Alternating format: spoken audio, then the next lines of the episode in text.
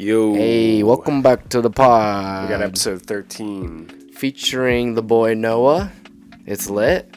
Also, uh, side note: the audio levels may be a little bit off. A little janky. we're dealing with Zoom here, so we're uh, working on the solution. But hopefully, you guys enjoyed this one. We talked about uh, shooting bullets at the moon, UFOs, music, a couple musical rants in there.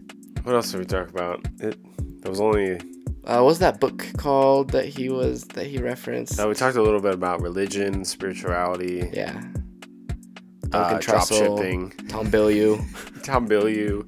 Yeah, so it's lit. Listen along and uh, take notes. Oh, also, if. Uh, I mean, once again, as always, if you found the podcast enjoyable, go leave us a review. It really helps us out. But also, we got new Temple Mill merch that just dropped. So yes, sir. if you want to cop one, go cop one. Temple Mill Dot co, dot co backslash, backslash shop. shop. Yes, sir. Get yourself a hoodie. Get ready for winter. Hey, And uh, also sign up to, for the newsletter and um, stay up to date with all the different things that we got going on and uh, the future drops that will be on the way.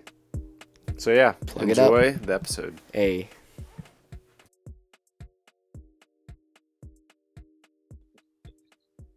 Hey, what's up, Truman and Noah? What's up?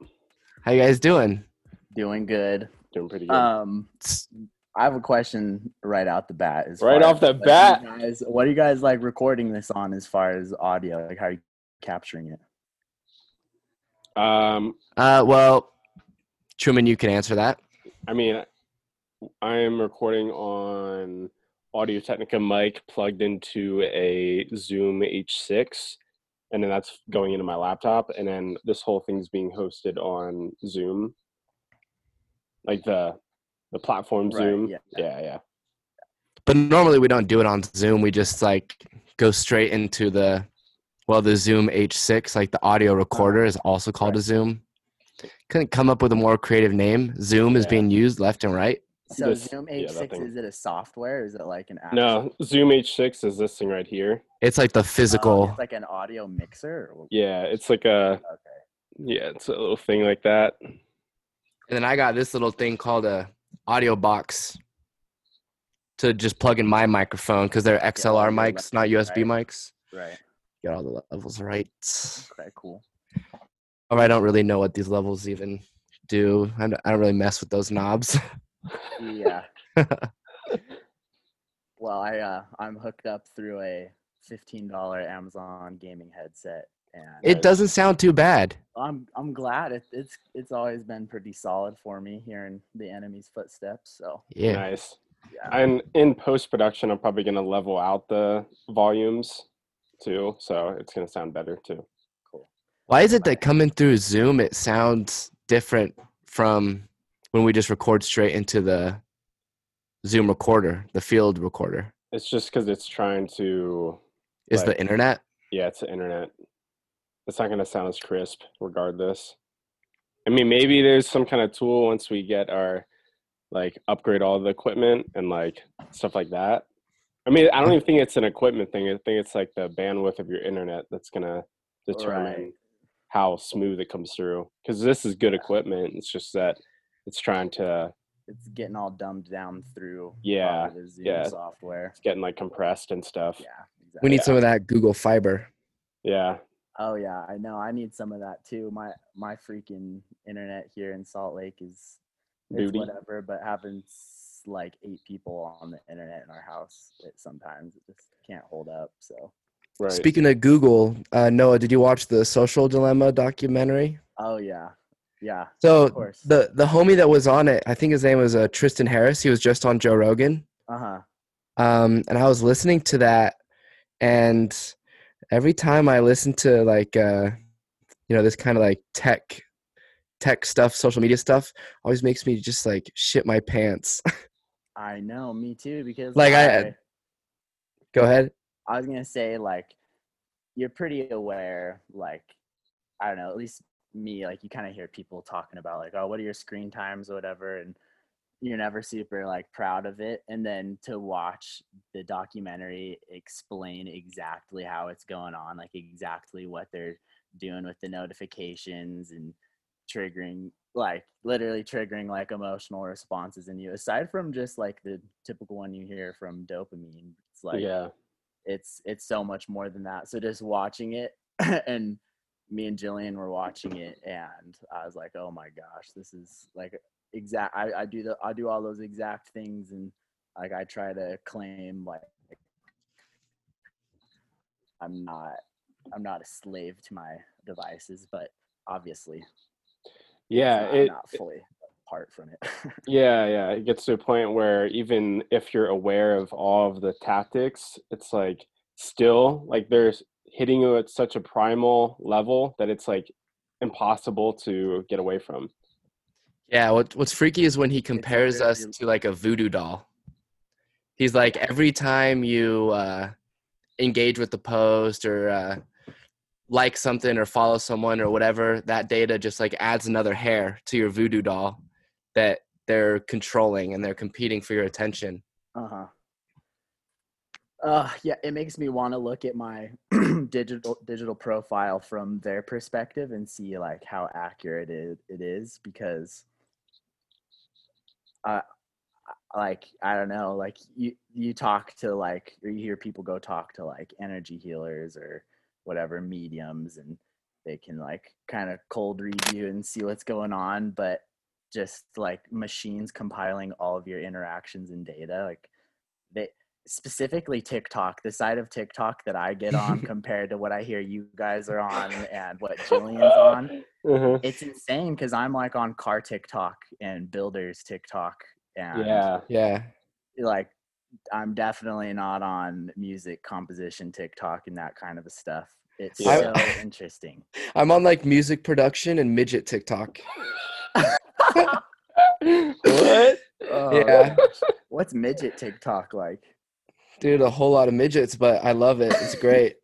Is it like midget humor or like what? no, it? it's just like midget influencers. oh okay. there's this one guy his account is like at midget man and it's just like him and his kid that just make tiktoks together Is this kid like big, bigger than Little? him now, or is he a No. little person? well they're about the same size Oh, okay, but his kid's Yeah. like what, like eight years old? yeah i love it there's also this dude who uh plays guitar with his feet because he has no arms I've seen him he's lit we gotta get him on the podcast for real. That would be just cool to pick his brain. Like, yeah obviously, that's kind of a determination that. Like not, nothing's gonna stop that guy from playing the guitar, even if he loses his other leg. Yeah. Like he's gonna find, he's gonna find a way. Yeah. but the dude. thing about tiktok is as soon as you open the app it's playing a video right off the bat and that's what makes it different from all these other social media platforms mm-hmm. is it is sucking you into it immediately and the algorithm gets to know you so well that that's what makes it so so addictive Oh yeah. Yeah. All it got to a point I recently deleted it because it would just it was such a big time suck for me. But it every it got to the point where every funny one that I wanted to send to Jillian, I'd send it over. And she would have seen it too because uh, Uh, either it knows I'm sending them to her or like it's got us it's got both our humor down to a T, which either Yeah. way it's kinda it's kinda freaky, but yo but there's some funny tiktoks like tiktoks that will bring tears to my eyes oh yeah. on a regular basis Oh yeah. Because I'll spend forever like fishing through Netflix trying to find something, and then by the time I finally watch something, it's been like an hour or whatever. Whereas TikTok, I just literally tap it once and it opens it up, and then there's something funny there. Right. Yeah. Yeah. Oh, that's something that I loved about Vine when it was actually a thing. Was that I you you got to see like a different kind of humor, whereas on YouTube it was maybe skits or there's nobody doing something hilarious in seven seconds, and that Yeah. was the entire thing. Uh-huh. Yeah, I, f- I feel like it was like what Vine brought to the table was kind of like a, uh, like expansion, like an expansion pack on like the meme culture that we've had up until that point. because like most of it was just like image, like image memes. But then now it was like uh seven, six seconds or seven seconds of like video memes. Right. So it would be like those ones where it's like, uh, like when you're at a homie's uh, house and you're waiting for them to wake up so that you can call your mom to go home or something like. it's like those like very like niche things that you can like uh, you see them in like a video format now, and it's not just like an image right. and like, and I feel like that like meme culture in general. I feel like has allowed us to like connect on such a different level than before. Like if you think about the internet in like the early 2000s, we're not as connected as uh, we are now because it's like it's just the same way that like if you have a friend and like you have an inside joke with them, like you you're able to connect with them much easier.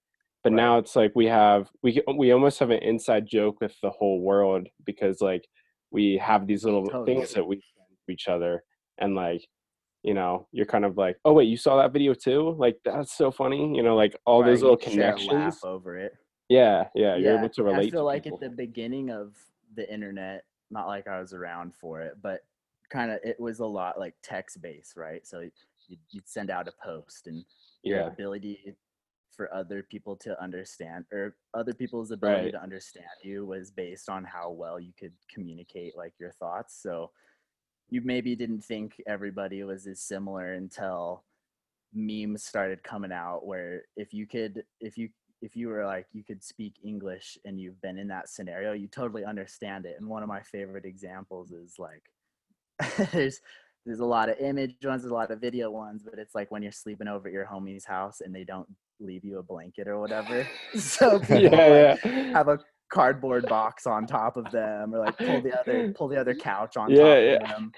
It's like it's like like wow we're, we're we can all at least like on that level we're the same. And then you see like some tiktok from india where you don't even know what they're saying but you you just feel the energy of like what's going on in that room because some kid is like getting laughed at and everybody's like i don't know it's just like yeah I've been there before. I've been like the butt of the joke where all my friends can't stop laughing, and then to watch a group of people that don't speak our language and we don't speak theirs, but they're laughing in the exact same way we would. Yeah, laugh, you yeah, know, totally. Hysterically.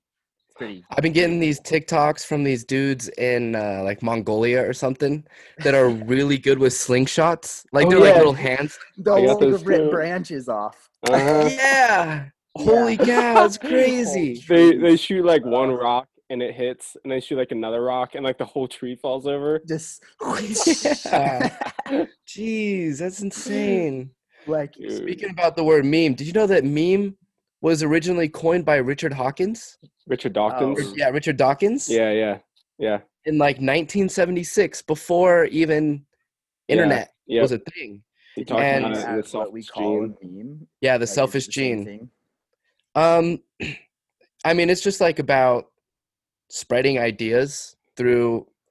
yeah Let's see, I have like a Wikipedia page up just to kind of like uh, it's like not if you know BS. if you know like what what genes are genes are like things that get passed down through like our family tree but a meme is essentially a gene that's an idea hmm that gets Okay, like a passed down. gene. yeah a cultural gene yeah gotcha.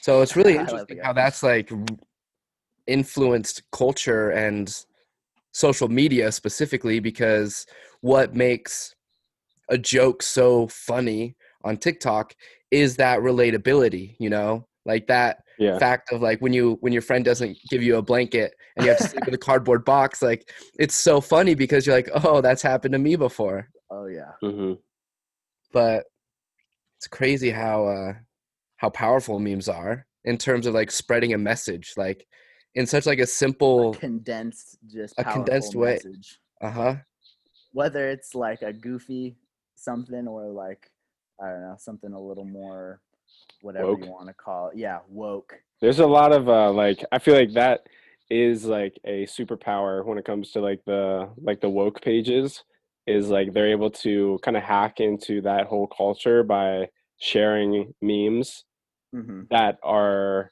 more than just jokes, but like are like talking about fluoride or something, you know?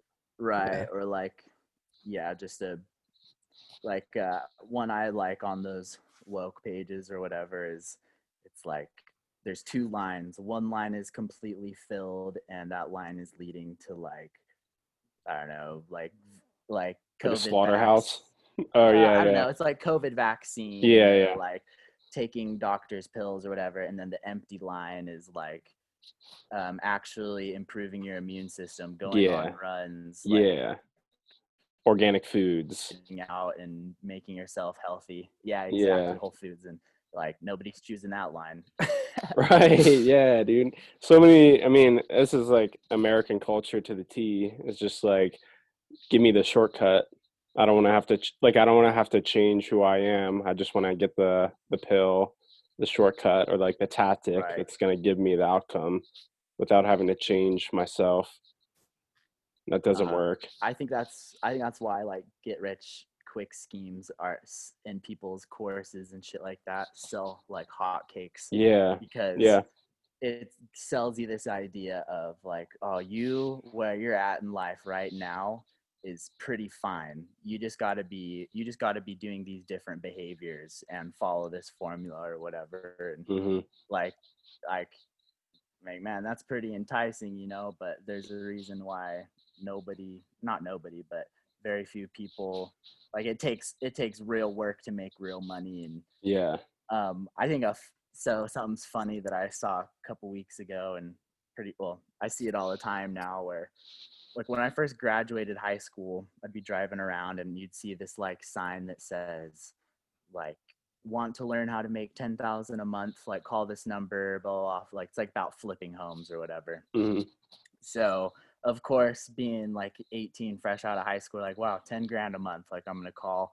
So i'd like texted the number went to this like stupid meeting thing where like basically they try to get you just to like buy a course on it's just bs and now i'm seeing those same signs all over the place but now it's saying 20000 a month you know Yeah. like yeah. that's that's now it's like the 10,000 like idea kind of ran out and it's not Mhm. getting enough people excited so now Right. now they're grabbing for the 20,000 a month and it just makes me laugh Dude, I have a funny story about that when I was uh like that whole like culture like of those like get rich quick things. I was in like high school and I was just getting into like uh I guess it's like internet marketing stuff. Like I was uh building Uh-huh. I was building landing pages and uh, have you ever heard of ClickBank?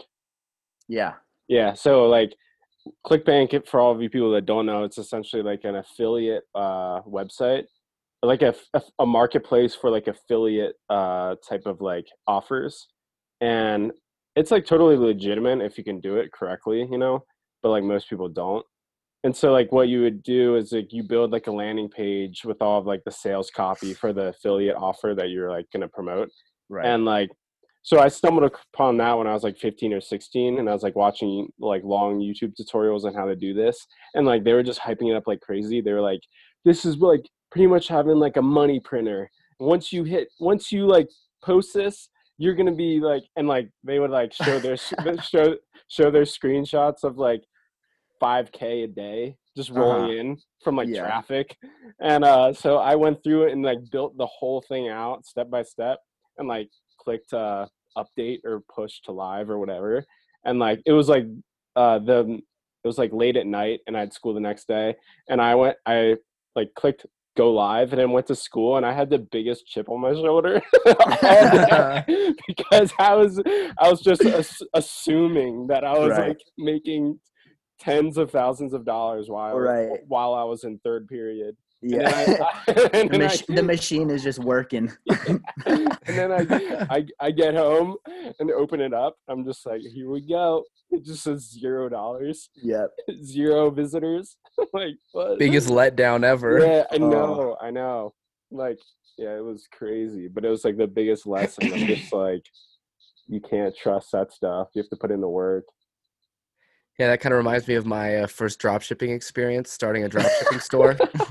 I feel like everyone has one of Low-key those. gems. yeah i'll share one too Literally, it's like I put in all this time into building a site, and I mean, it costs a bit of money just to kind of like Get you get going. like two two weeks for free or whatever, but you gotta somehow get traffic to your website. So unless you got uh, 100k followers on Instagram, you got to spend some money on influencers or ads or whatever.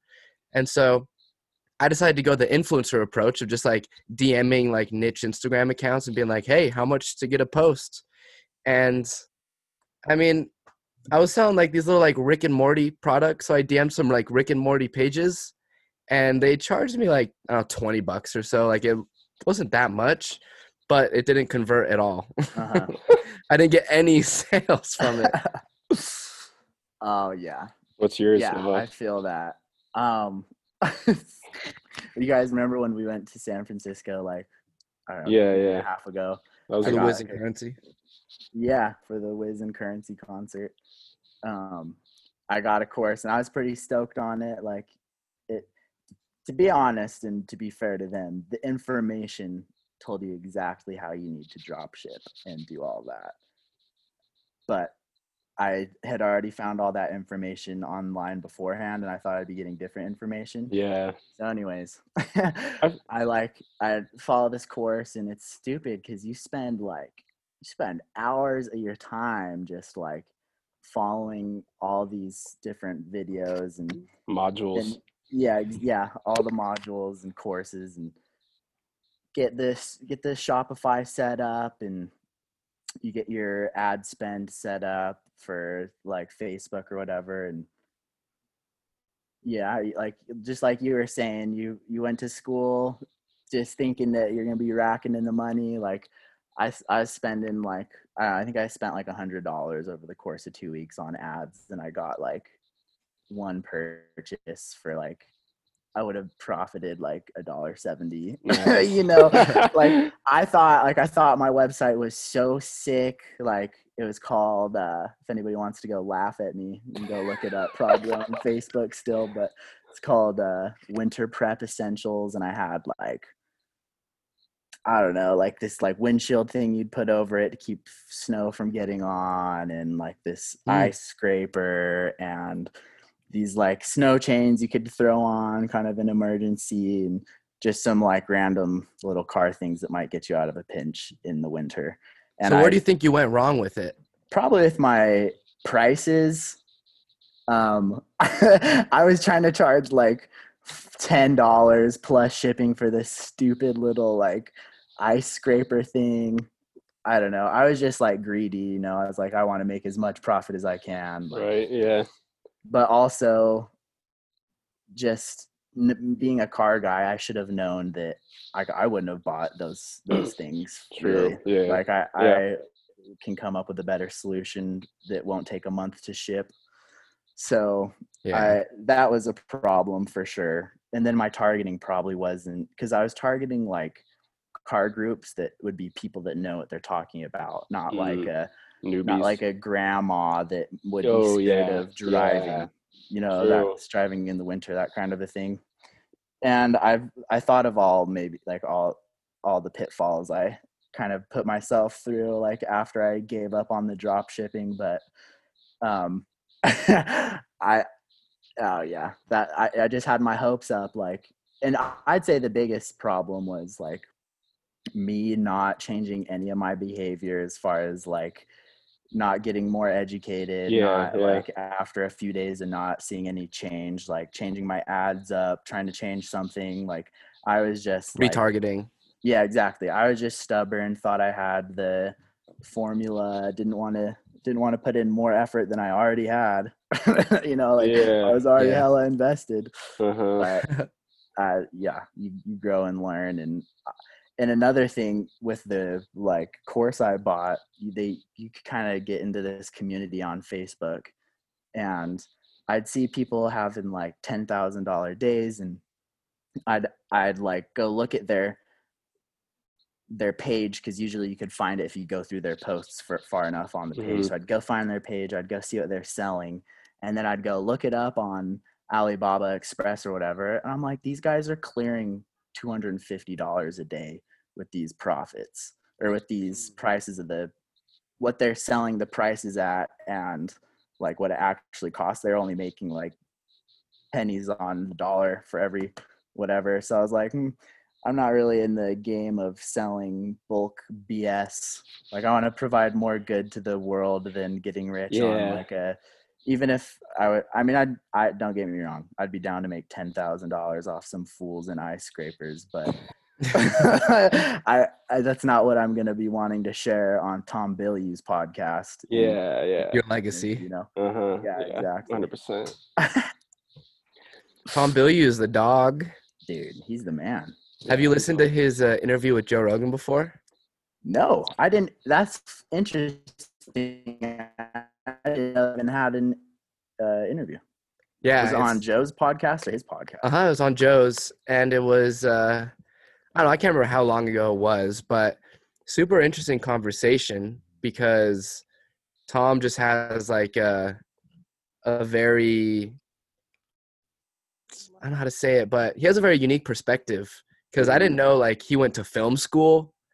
Like I just know him about through like Quest Nutrition, and I mean we got to meet him a couple times, like just from working with Gerard. We interviewed him for LCL. Oh, okay. And then um, he came to FitCon in Salt Lake.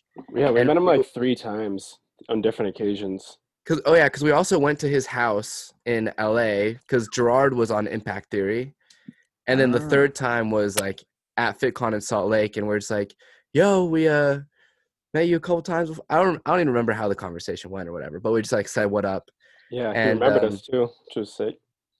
Yeah, but he's That's got a really cool perspective on just like uh how he uh like lives his life and like his work ethic and um what he wants to do with impact theory hmm and he Mhm. kind of like looks at it like a Disney Mm, yeah. um like a media house where he wants to like inspire people with like messages and Right. um super inspired by like the movie like the matrix star wars Mhm. like the force jedi and like the metaphors in movies and i've been thinking Right. about that like quite a bit lately because i was watching uh it's this Di- it's this movie that's on netflix it's like the number one it's like a, a pixar animated movie i can't remember what it's called. It's got a little girl who's got like her hair that she cut herself and uh let me do a quick google search real quick.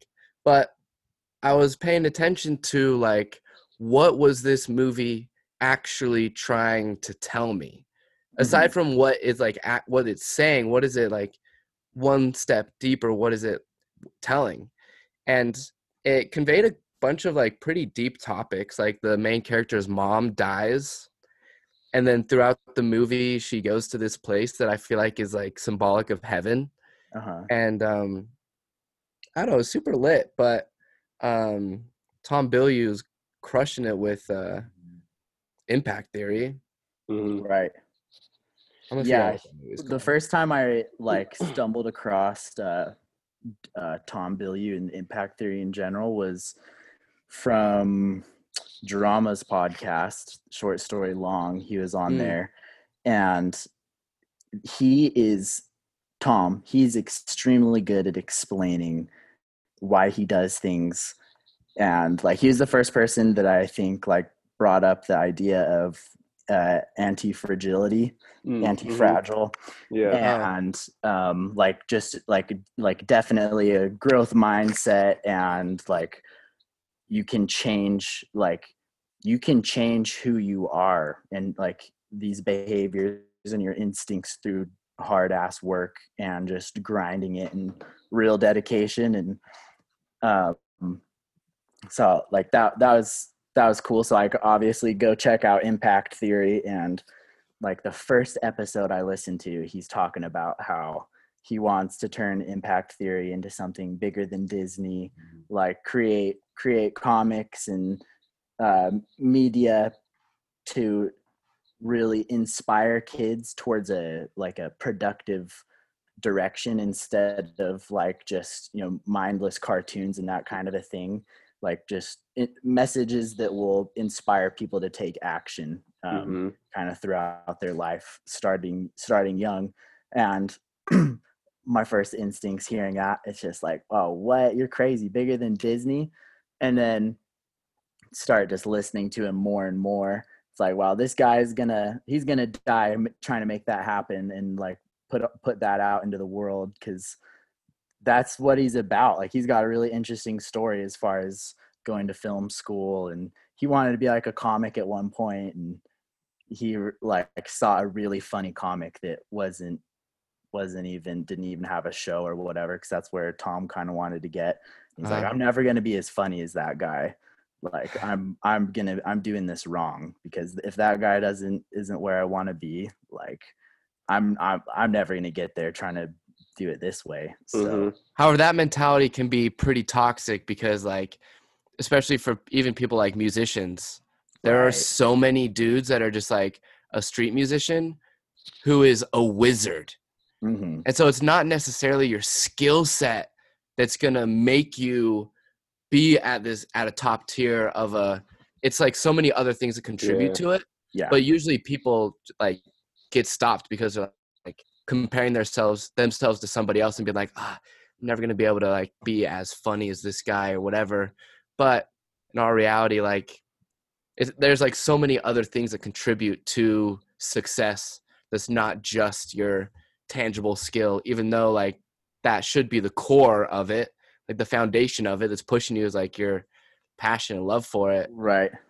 But yeah, I think like you definitely like you gotta you know if you're you're going after something and you're you're uh what you're trying isn't getting you the results you need like on a very like predictable i don't know basis not, not saying like you should give up on your goal, but you should definitely reevaluate like what you're up to. And that's what he did. He's like, my end goal is wanting to be a film producer and I'm not going to get there because he thought he's going to be like Jerry Seinfeld type of thing where mm-hmm. be a comic, get a show kind of towards the end of his life, uh, hop on board, like kind of production and that kind of a thing, and have enough money to create film. And then he's like, um, I need to reevaluate my my steps to get to that end goal because I'm not I'm not a Jerry Seinfeld type situation. Cause and he's still on that way to the goal, you know.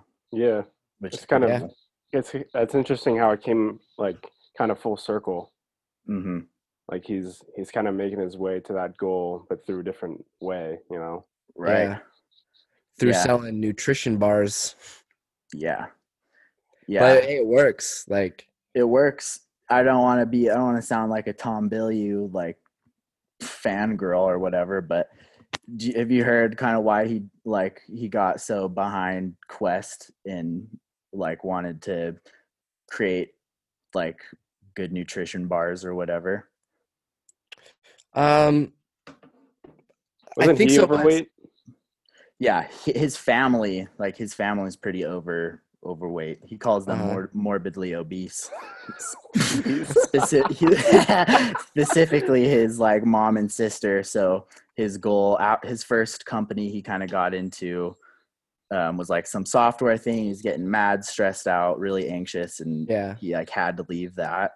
And so um, he's like, you know what, like with all his other goals in mind he's like i want to solve like i don't want my mom and sister to die of being morbidly obese so he came up with the idea of creating healthy nutritional bars that are that taste good will be an easy like easy choice for somebody that makes their choices off of taste and that kind of a thing. Mm-hmm. so like i don't know just just kind of like that's just that's a cool what a worthy goal you know? Yeah. Going back to like me and selling trying to sell scrapers on the internet like that's not a problem. He's he's solving a real problem for people that are right. trying to get in shape and trying to go to the gym do the right thing. So like and now he's sold that onto impact theory and it's yeah full circle very cool like he's a cool dude. Yeah i respect how like, dope it is to solve real problems am i right? Yeah that's so cool. saying like i respect the entrepreneurs and the people out there that like actually uh, set out to solve a real problem like and it's it's like a lot easier said than done because like often solving the biggest problems are the hardest ones right mm-hmm. and so like that requires like not seeing results right away like is anything hard is going to take a while to get you like to actually accomplish it right and so it's like like Elon Musk trying to go to Mars. That's like one of the biggest things that we could even be tackling right now. and it's like they're they're finally uh like seeing some progress but the past decade like SpaceX Mhm. has been around since like 2004 or something like that like it's just that we're only hearing about them because Elon Musk became a somewhat of a celebrity Right. and like they're starting to get more like progress like things that are newsworthy but for Mhm. the past like 15 years they haven't really like they've had so many rockets blow up and just lose billions of dollars Right. Like nobody was interested for the first 10 years while they are still solving the hard math problems. Like, yeah yeah exactly. um I mentioned Lex Fridman's podcast like in one of your earlier podcasts and that's a that's a freaking tight podcast. It's a banger podcast. And, uh, It's so good, dude. He's got the smartest people on like Mhm. I'm I'm just interested in kind of software and like technology and that kind of stuff. So it's it's pretty interesting. But he also has guests on that are like I don't know planetary scientists and stuff. And I I Uh-huh. can't remember the lady's name. I'll try to find. Stephen. Wolfram, like inventors of different types of coding languages like C++. Yeah. The former CEO of Google he had on there. yeah. And he had this one lady on who is um she's just like a super smart i don't even know what she is astrophysicist whatever and there she's working on these problems that people were saying back in like the 80s when they're first proposed like oh that's just like that's just whatever like that'll never happen and she's just kind of been keeping after it keeping the math going and now it's like all legit and like that's the direction that like space science is going Yeah. and uh one thing that she was saying um because lex asked like what's like what what what would happen say we find a planet that is close enough for us to travel to? Like what would the idea be? Like what would we do? She's like well honestly like it might be more reasonable to send a rocket ship with a, th- a, a meat 3d printer essentially and the organic materials and the instructions on how to print a human because that's literally that's that technology is more likely and more on the frontier than putting a human into deep sleep for oh, yeah. 300 light years and keeping them alive like so Yeah. she's she's like it's more likely to send out 10,000 rocket pods with human 3D printers on them just hoping that they'll land and people will be able to like or life forms will be able to make sense of this and she's like this legitimate scientist talking about this stuff like say it's not crazy at all like this is what we're this is the Dude. this is like where we're headed I feel like odds are is that a UFO is more similar to like a drone in the sense that Mhm. there's not somebody inside of it,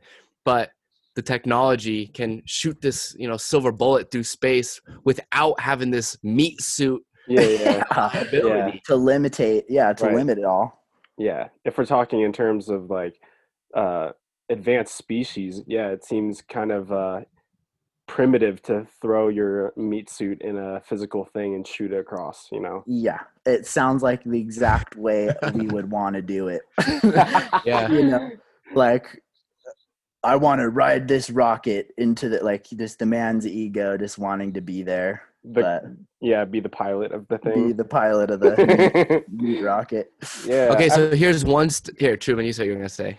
Uh yeah, I was just gonna say I feel like like the the truth that maybe we haven't discovered yet is more similar to like how computers and internet uh, internet works, where it's like data and that data can move around. Like when computers were first being invented, it was like a mind blowing thing that you could like have something on your desktop and then control C, control V, and that thing is just duplicated but Mhm. like it's still the same data and like you can like do that as you can duplicate that as much as you want and it's Right, still the perfectly. same yeah perfectly it's still the same original data and like uh, you can tra- you can then send that file to the other part of the world and they can get that same data on their computer and duplicate it again and again and it's like you can send that same thing out to millions of people and Mhm. it's still the same original like substance if you will and i feel like that's like kind of where the truth is heading almost. So we're like holographic, or like we're like kind of data, ones and zeros. Right. What I think Yeah. about is like nanotechnology and like okay, imagine like a UFO but is the size of a bullet. So that instead of Oh, these no. massive UFOs, you can shoot it out of like a sniper rifle into space and then it'll be this mini drone thing that can go to other planets and is way cheaper to create. It's not billions of dollars and is easier to shoot off. They can go and uh, be Collect data. collecting data or trying to communicate with other things out there or whatever but instead of thinking on this massive scale of like you know giant rockets or whatever what if we just shrunk all that down to like the size of like a bullet and could literally shoot it out of something like a gun because last night we were just like looking at the moon like the blue moon Mhm. and I was like, what what if someone just like point like a sniper rifle, like a Barrett 50 cal, or like the strongest like sniper? Could you like I mean, yeah, I don't think you could shoot the moon with a bullet. No, thing. you wouldn't hit the moon. But how how would you make it like how would you get the technology to hit the moon like it's a target? This is what you would do. You would take you take the latest SpaceX rocket, right? Um, then on the tip of it, where you put kind of your cargo and your payload, you sh- you have this specialized specialized I don't know rocket tip that is basically like a grenade loaded with fifty thousand of those little metal bullet things so Mhm. you send the rocket off into space.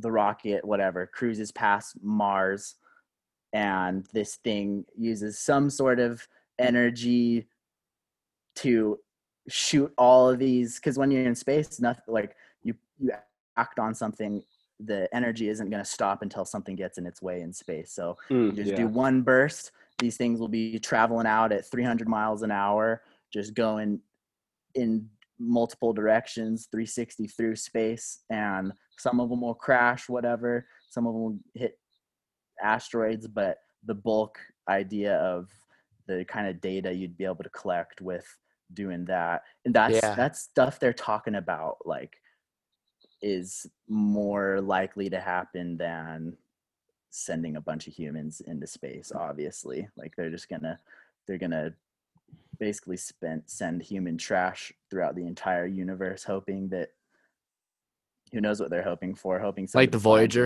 it. yeah exactly Yeah, and definitely that's like a good point. Instead of like shooting from the ground, getting up as high as you can get and then having it go off once you're like up really, really high. hmm Maybe even like a weather balloon or something like that.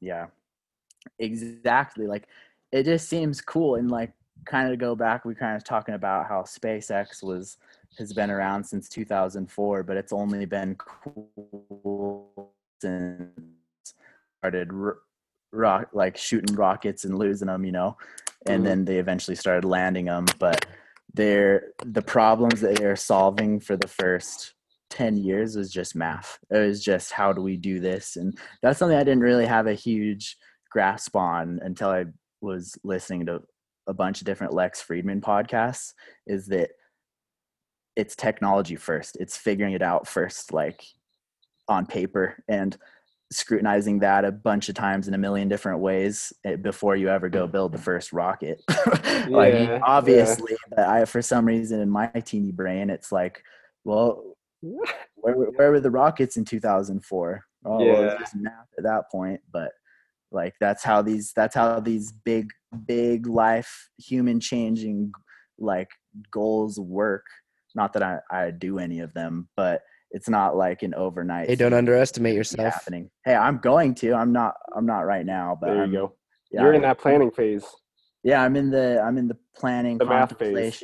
i'm getting all my education wrapped up not formal but you know Yeah. Hey, bro, myself uh, as solid as i can If the aliens are making UFOs to come visit us, then I feel like if we want to go visit them, we got to make our own UFOs. right But we can think differently. Like they, we try and get some. I feel like we're onto something with this little bullet type thing that can just shoot out. Like thinking small instead of thinking big, because then you can get way more of them and just like like the grenade you were talking about, shoot out into the universe, go out to uh, Jupiter's moons Yeah. or wherever, and start to explore. hmm How about we just strap a GoPro onto a cannonball and shoot it out? We get on to the top of Mount Everest. I think he's onto Uh, something. We get Peyton Manning to strap a GoPro to a football and launch it into orbit. Should work. Should Yeah. work. I don't see anything wrong with that. We should shoot an email with over to SpaceX. They'll send us some funding. Yeah, seriously, that first first round, easy hundred mil. So, uh, no, what do you think are like a few of the um, like world changing industries that are going to be happening in the next decade or so? Like that are going to affect the world the most? Um. All right, time to put big brain on. I Big don't know, brain. honestly. Like, Uh, um, I 3D would say- printing. Flying cars, I'd say beyond flying cars, like I think renewable energies, like in the idea of solar and that kind of stuff, really getting that locked down to where people are always like, oh, well, the, this isn't viable because of this reason, this isn't viable for that reason. Getting getting renewable energies to the point where there's no debate on if they're Better or not. fully viable or not. Yeah, Yeah. I think that's going to be I think that's going to be probably market leading because that's going to influence like say we get it to the point where we can like charge America for the most part off of renewable energy um it would make more sense to roll out uh like electric cars for everybody because right now electric cars are ch- charged off of coal power you know Mhm. so it's like and then the carbon footprint of mining um, lithium is if you actually look at the charts on how much uh, carbon an electric vehicle puts out versus like a conventional gas burning uh, vehicle or fossil fuel burning so diesel too uh, right now the gas burning cars are still gas and diesel burning cars are still putting out less just because of the mining operations put out so much pollution and like they're not they're not mining lithium cleanly out in Africa. You know, they're they're they're doing that pretty toxically. So Yeah, I was hearing Um, Alex Jones talk about this. yeah, I I think I was listening to that as well. He like briefly mentioned on it, but it's a real thing where people are like, oh, yeah, I'm saving the world with my Tesla. Where at this point, you're actually from a carbon footprint standpoint, you're not. Like it doesn't it doesn't help that much. Um, but if we got it to the point where we were mining lithium cleanly, or we found a different way to build batteries that didn't, you know, didn't require, we could maybe recycle materials or something. I don't know. But I think getting renewable energy like really figured out will be like we'll decide where a lot of different markets go. Yeah. And I think the real problem is like at scale. like exactly. getting it so that the masses not just like you know one to a hundred even a thousand but it's like yeah, how can we get a million electric cars in a sustainable way right. Yeah. Even to like the small conservative towns of America, that's that's where like the real uh, change is gonna have to like if we're gonna have to do this like on a big scale, even those people are gonna have to accept like driving a car, electric car instead of their old uh, Ford F one fifty. Right. And honestly, like coming from a dude that's worried about the government and loves his cars, like I don't want to I don't want to be in a world where in like 2050 I have to drive my Tesla and like cuz the problem with that is that it's a software. There's no a Tesla is software. There's very little hardware going on. So it's like if some crazy thing were to happen where the world governments fall and some bad people get into power, like Smart into your- cities. yeah, exactly. You hop into your car at nine o'clock at night and it says, "Sorry, Truman, um, the citywide curfew is in effect and you cannot drive to your mom's house." you know, yeah, that yeah. type of thing. Like that's the danger with going fully electric because that well, we see it with social media. We, they're taking advantage of what we're giving up. So if we give up, um, like I don't know, like nobody can hack my old Mercedes and stop me Right. from driving to the supermarket. But Tesla, Tesla can roll out a software where your car doesn't drive. They can break your car from from California, you know. So I don't know. I think that there's goods and bads to every coin, right? Mhm. What's crazy is to think about like a Tesla, for example, as a robot Mhm. because you can program your Tesla uh, and like the self driving, all that stuff like that. Like most people just look at it just like a car, but what if you start, you know, looking at your Tesla like it's a robot? And yeah, it's pretty pretty crazy. And also thinking of like, you know, other types of robots in the future that are going to come in the form of not just your traditional like what a robot looks like even like the robot dog that boston dynamics is making like that thing is pretty pretty creepy especially with the black mirror episode and they had it it looks exactly like the one that they that boston dynamics made Mhm. and that little that little guy is just coming around like a it's freaky. mercenary coming to kill you Yeah, Yeah. Yeah. But I imagine like a Tesla bike or like a Tesla skateboard, like a Tesla boosted board, or that could be like a, a robotic device that can like you know help you with things. I don't know, pretty interesting. I think it would be cool to like, I don't know, like a boosted board. That's helpful technology for like you know trap for people that are traveling in cities or whatever. But um, like, how cool would it be if you had a fridge robot that it's like say double the size of your typical fridge, but you put all your Whole Foods in on one side, and you program on the touch screen on the front that on Tuesday Tuesday night for dinner it's 5 p.m. or whatever you're doing stir fry so you need all the vegetables chopped you need you know you, you need everything prepared so you go and you open up the fridge and on the other side of the fridge it has like pulled out your bell peppers and mushrooms and things and prepared it and put it into like a bowl or something so you can just take it throw Yeah. it on the throw it on the wok like It does your prep for you. exactly like how much time would that save like the main reason why i struggle with cooking jillian does a lot of the, all the cooking essentially is because like i i'm not efficient in the kitchen. It takes me like 30 minutes to make a bowl of ramen. Like I, I, it's a skill i could improve on but if somebody created a fridge that would say i'm 30 years old and i've you know my life's happening real fast and i don't have to prep my food anymore i would pay people are already paying $1500 for a brand new fridge like i'd pay 3000 4000 for something that would just chop my veggies? Mhm. now, what if they make the fridge completely obsolete through like subscription grocery services of like uh what are, what are those companies that make like meal Like- prep that send it to you?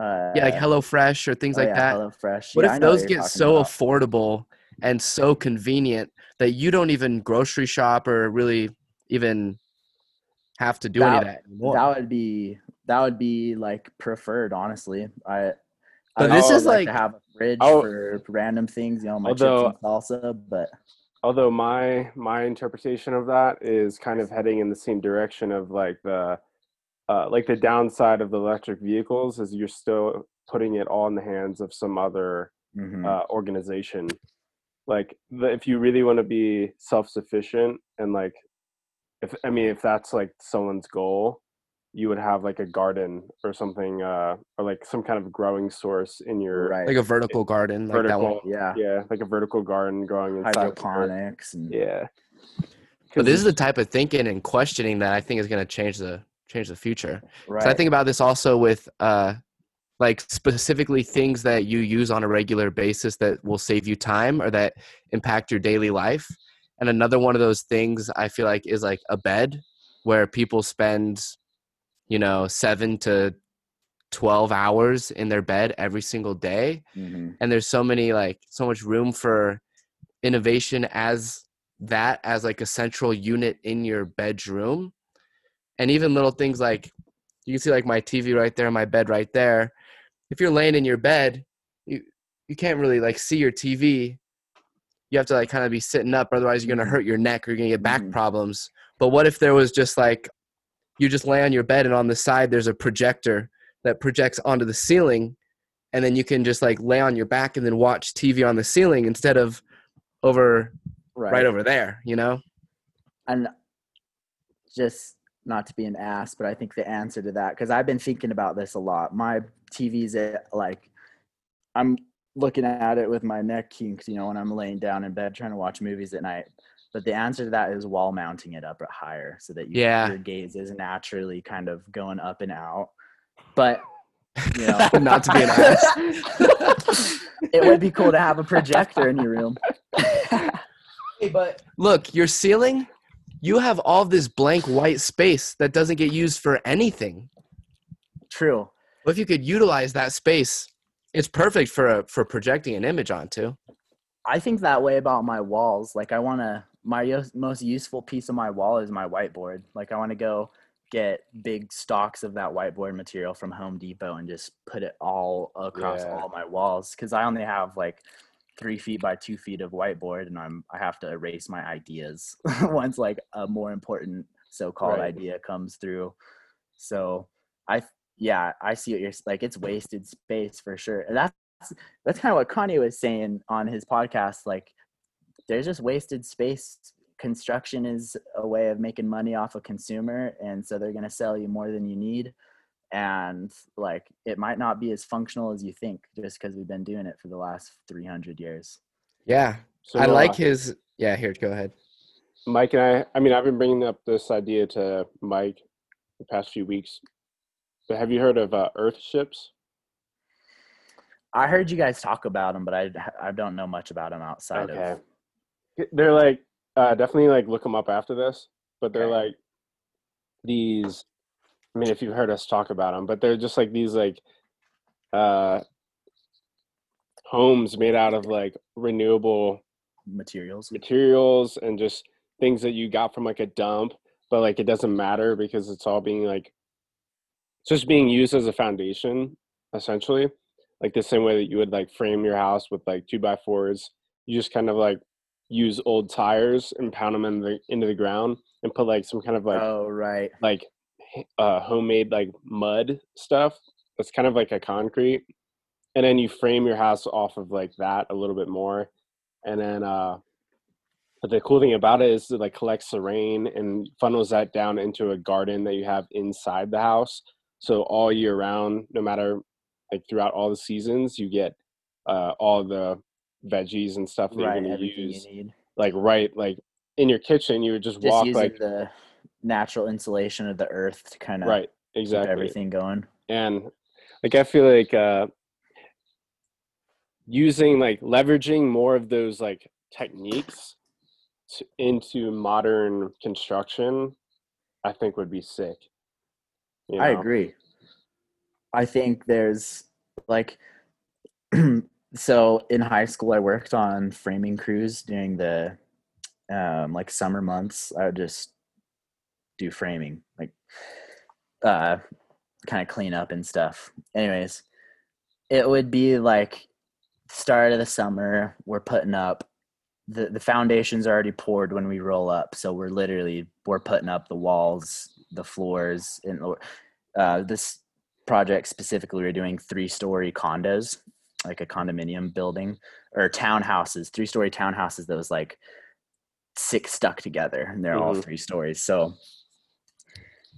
like, you just go in and you staple them all together. Everything comes prefabbed from offsite uh, places, and it's basically like adult Legos. They come in on big, big uh, flatbeds, and you put them up, staple them together, nail them together, and once you get the four walls up, you throw the next floor on, and kind of so forth, so on and so forth. And then in like a month and a half, you're you're over to the next set of foundation, erecting the next building, and Mhm. it's like it's insane how quickly b- buildings go up but they're they're literally pretty ugly like how often have you driven past a like a new housing development and there's there's 150 brand new homes that are all the same shade of brown Yeah, and yeah, I know. it's so like they all have the same small teeny yards and there's no like i'm not like i don't like there's no soul to it No. and There's that's no- coming from a guy that's not even like much of like an artist or like I, I i'm pretty okay with you know blander things and it like houses are just lame to me like especially those ones that are all just look the exact same. I grew up in a place in california where all the houses looked the exact same and it was just weird. There's nothing unique about any houses all the same color as stucco and it's like Mhm. it just seems like a a waste yeah things should probably look pretty. You don't want a bunch of people with pink houses next to green houses and but i don't know i think there's like those those 300 house developments that go up like that's all for profit that people can't even really afford because Right. most people that are buying those houses are like you know i'm not speaking for everybody but i'm sure there's quite a few of them that are like you know just buying their first house not sure what they're getting into and building brand new houses that's another crazy thing watching defects getting drywalled over like because these these are just going up so fast and it's kind of like if you see it don't say anything about it Mm. because you don't want to be the guy that brings that up to the um uh, the contractor Yeah. or whatever the dude like running the show so it's like if you're not building yourself a brand new custom home and you just have some random crew come in and erect you a brand new house like you're probably going to get quite a few things swept under the rug so to speak.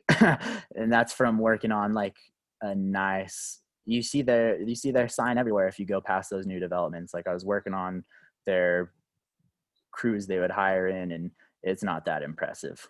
Right. It's it's such a shame that like because uh, yeah, I share some of the similar stances on that. Like just driving around Utah, especially because it's such a like up and coming state that there's so many houses going up, or like so many apartment complexes, so many Like in Vineyard? townhomes.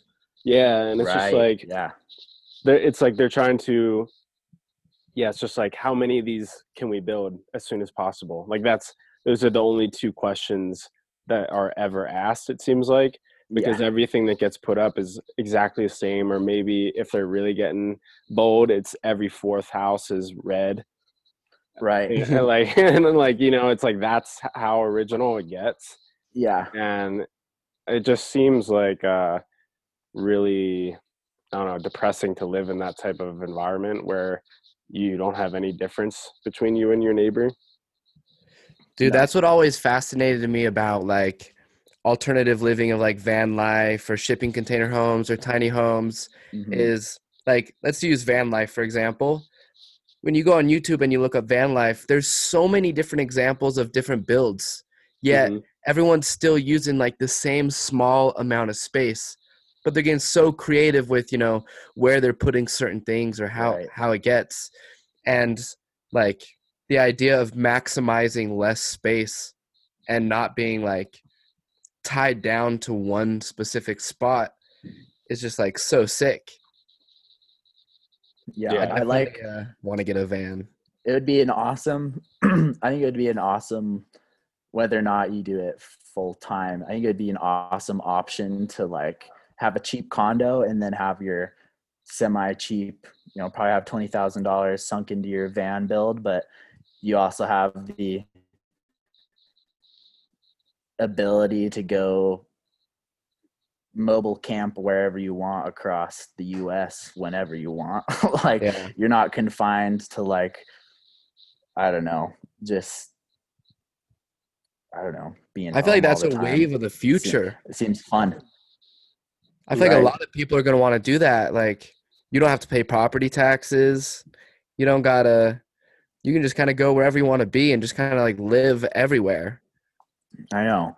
My question is like and just because i like to th- i don't know just think about all of it but so like here in salt lake i'll be driving around and you'll just be driving on like a regular street you know and there's like a pretty run down like rv just parked on the street running its loud nasty generator like and it's like you almost get the vibe that they're just kind of freeloading off their their van life in it you know but they're also just seems like they just don't want to pay any property tax Yeah. or they don't want to like they're not contributing much you know they're not they're not uh, buying food from the local grocery stores you know they're stopping at walmart and stuff so it's like if everybody goes towards like van life do you want do you want vans parked outside on your on your streets like just like you know they're hanging out outside their van drinking beers like throwing their lawn chairs up like you know like i can just see it getting out of hand because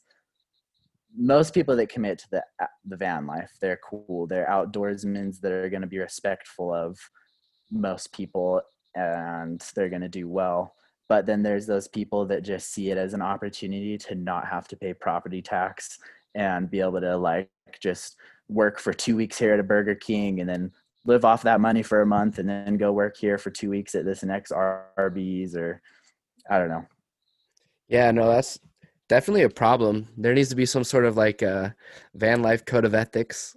right. Yeah. For real. I don't know. I I think it'd be lit though. I came across this uh, like company online that uh they have like they have these uh kind of like campgrounds but for or like they're kind of like trailer parks but for people that live in Ah. vans Hmm. and so you pay uh or like a it's kind of like a soho house for van van lifers so like you pay a, a annual membership to this whatever it is organization and they have these like spots all over the country where you can like pull up and you have like a spot to put your van and then you have access to like a kind of like a communal house Right. with like uh showers and things like that like fire pits and um you know how much the annual membership Running is? water, electricity. um i don't i don't remember how much it was Probably a lot That's dope, cheaper than though. a mortgage though. like, yeah For yeah. sure. Obviously. And that community aspect is dope. hmm Yeah. Like didn't you guys like get the vibe? I don't you guys did you guys stay in like any hostels or whatever they're called in Japan when you went out there where it's just like a bunch of people crammed into like no kind of smaller hotels or whatever? We didn't, but a lot of people do that. yeah, whenever Jillian talks about like I don't know, going to Europe and like her experience in the hostels, like sounds kind of lit. Like everybody there is kind of in the same boat. They're not balling out, staying at a nice hotel. Like they're not trying to disturb anybody else. They're also trying to get good sleep. Like it's not like you're sharing space with a bunch of grimy people where yeah you might think that's what a van life community might be like where it's like you're probably actually going to run into a lot of respectful people that are trying to keep everything as clean as possible Is that Yeah. where they live People that love the planet. freaking hippies so uh aside from Tom Bilyeu, what are some other like uh individuals that you like aspire to be like or that you like look up to? um i like duncan trussell Hey, i think duncan lit. trussell is a very just in tune guy with a lot of different i don't know like you could be anybody and you could probably go talk to him and he would understand where you're at in life and you know be cool with you and not pass judgment and he's always quoting the bhagavad gita and however you say that and Yeah, like he's just very Tibetan Buddhism. yeah he's very like i think woke is a, a stupid term to try to call him but he's very uh in tune with just the world and he's an enlightened being so i i like i like listening to him and his podcast because he's just he's like a dose of psychedelics in the ears like Mhm. he is so crazy to listen to I love that you Um, use the phrase in tune because like a topic that we've been talking about a bit has been like everybody's on like certain vibrations and like frequencies and like stuff like that. Mhm. And um like just thinking of like being in tune, like I think of like my guitar. Like if I were to play one chord, if it's not in tune, like you'll still kind of get the chord versus like if it's perfectly in tune, it like harmonizes and rings like right totally It differently. gets everything in the room buzzing at that level And so it's like those people who are like in tune are so much easier to like connect with. You know, like yeah think of like a harmony or like a, a chord is like, you know, three different notes that harmonize together. And if one of those notes in that chord is out of tune, the whole chord is going to sound like shit. But if you know that Duncan Trussell bass chord is in tune, hmm and then you can connect with other people, it just like creates beauty and harmony and like I Yeah. don't know. On the other side of that coin, it's like how how incredibly hard is it to like try to have a conversation with somebody that's just out of tune, like whatever that Uh-huh. means. Like Yeah. they're just not aware of what's going on in the moment their head is somewhere else like they maybe don't even want to be talking to you like it's so like painful it's like i have those conversations with my aunts and stuff you know you have it's to just force like- it so hard. yeah it's just like uh yeah it's just not happening Yeah. Mhm. yeah Yeah, dude, Duncan Trussell, and I love like this like new like spiritual wave of people that Uh-huh. are talking about spirituality aside from one specific religion, but from taking Uh-huh. influence from multiple religions and like multiple cultures around the world. uh-huh Um, and even like what you said, like psychedelics to your ear, like a his like psychedelic influence and like way of thinking uh-huh is so sick. yeah i think it's inspiring to a lot of people too because like i remember the first time i heard the term uh spiritual but not religious. Mm, um i thought that was the most corniest dumbest shit. My stepmom actually said it. I just thought it was so stupid. You know i was like a little mormon kid at the time. And then you know get older drop that faith go on a search for what is truth and finding people like joe rogan duncan trussell people that are like obviously enlightened to a peaceful way of living and like conflict resolution versus like co- trying to cause conflict. Like it's uh it's kind of refreshing knowing that you can go be a good person without having to be something like having to take on a title of i'm christian or i'm a buddhist or i'm like it's kind of funny because duncan trussell says this a lot. He's like buddhists say we don't we don't want you to be a buddhist. We want you to be a buddha. Like Uh, Hey, you know, sick. it's like they're not they're it, it's not the the title or the position where you think you are. It's the act that uh is like what matters. And Yeah. coming from the first time like scoffing at the idea of being spiritual but not religious like that's all i am now. Like i i know i know christian religion. I know the christian doctrine like better than most christians you know like i've got the gospel of john in my backpack some dude gave it to me and I've been like reading it quite a bit just so when I talk to my Mormon family like they don't have anything on me like yeah. I'm obviously well versed and they can't like oh well you know as long as the scriptures are translated correctly like no I know what the scriptures say and I can tell you and you're Mhm. translating them incorrectly to fit your narrative But Yeah. anyways that's a little off topic but Well, I feel like I can relate with you on that in the sense of having to debate with certain religious people. It forces you to learn more. Like mhm, I've gone through so many waves of like becoming obsessed with beyond just like the stories in the Bible, like the translations, the lost stories of the Bible, like yeah Jesus and the Essenes, the Dead Sea Scrolls, like all these different topics that religion won't even necessarily talk Yeah. to you about, but are just as influential and important to understand. Uh-huh. I recently um I want to buy the book because it's so dense to try to digest it as a pod or a audio book. But it's called something like The Immortality Key. I sent it to you, Mike. It's Yeah, yeah, the mushroom one. yeah, that one. And it's not even specifically about mushrooms, it's just about the The origins Scrolls. it's not even about that. They touch on that, but it's about that there was this psychedelic Eucharist or a sacrament that has been around since literally like the uh the like the starts of civilization. We're always kind of told it was bread that brought the cavemen out or whatever and brought humans together, but anyway, so this book talks about how since the start of human civilization, um, as far as we can trace it with archaeology and all of that, people have been people as in humans have been taking this psychedelic drink that like you know makes you experience some some you know Like universal love yeah death before death kind of a thing.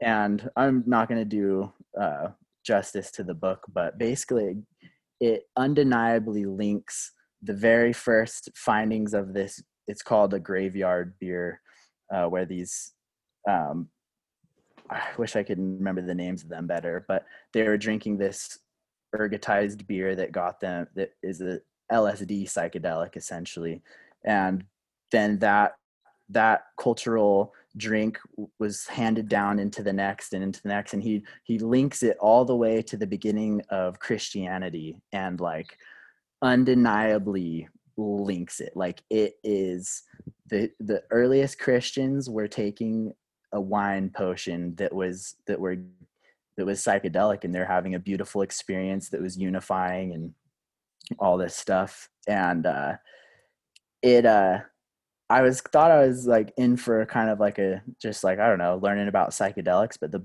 book is mostly about like christianity and all this crazy stuff and like i like i always thought christianity was one thing you know christ came to this earth and like died for our sins and all this. And then I read a book called Saint Constantine's Sword, where it basically explains how this dude used Christianity to unify Europe.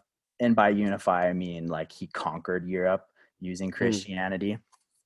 He was the dude that took it, like, took Christianity from being an illegal cult that was outlawed to the official church of Rome and he took he killed people in the name of god he did all these awful things in the name of god and he changed the scriptures like he left books out of the bible and mm. that's kind of like when the the the twist like of christianity happened it hasn't really been the same since.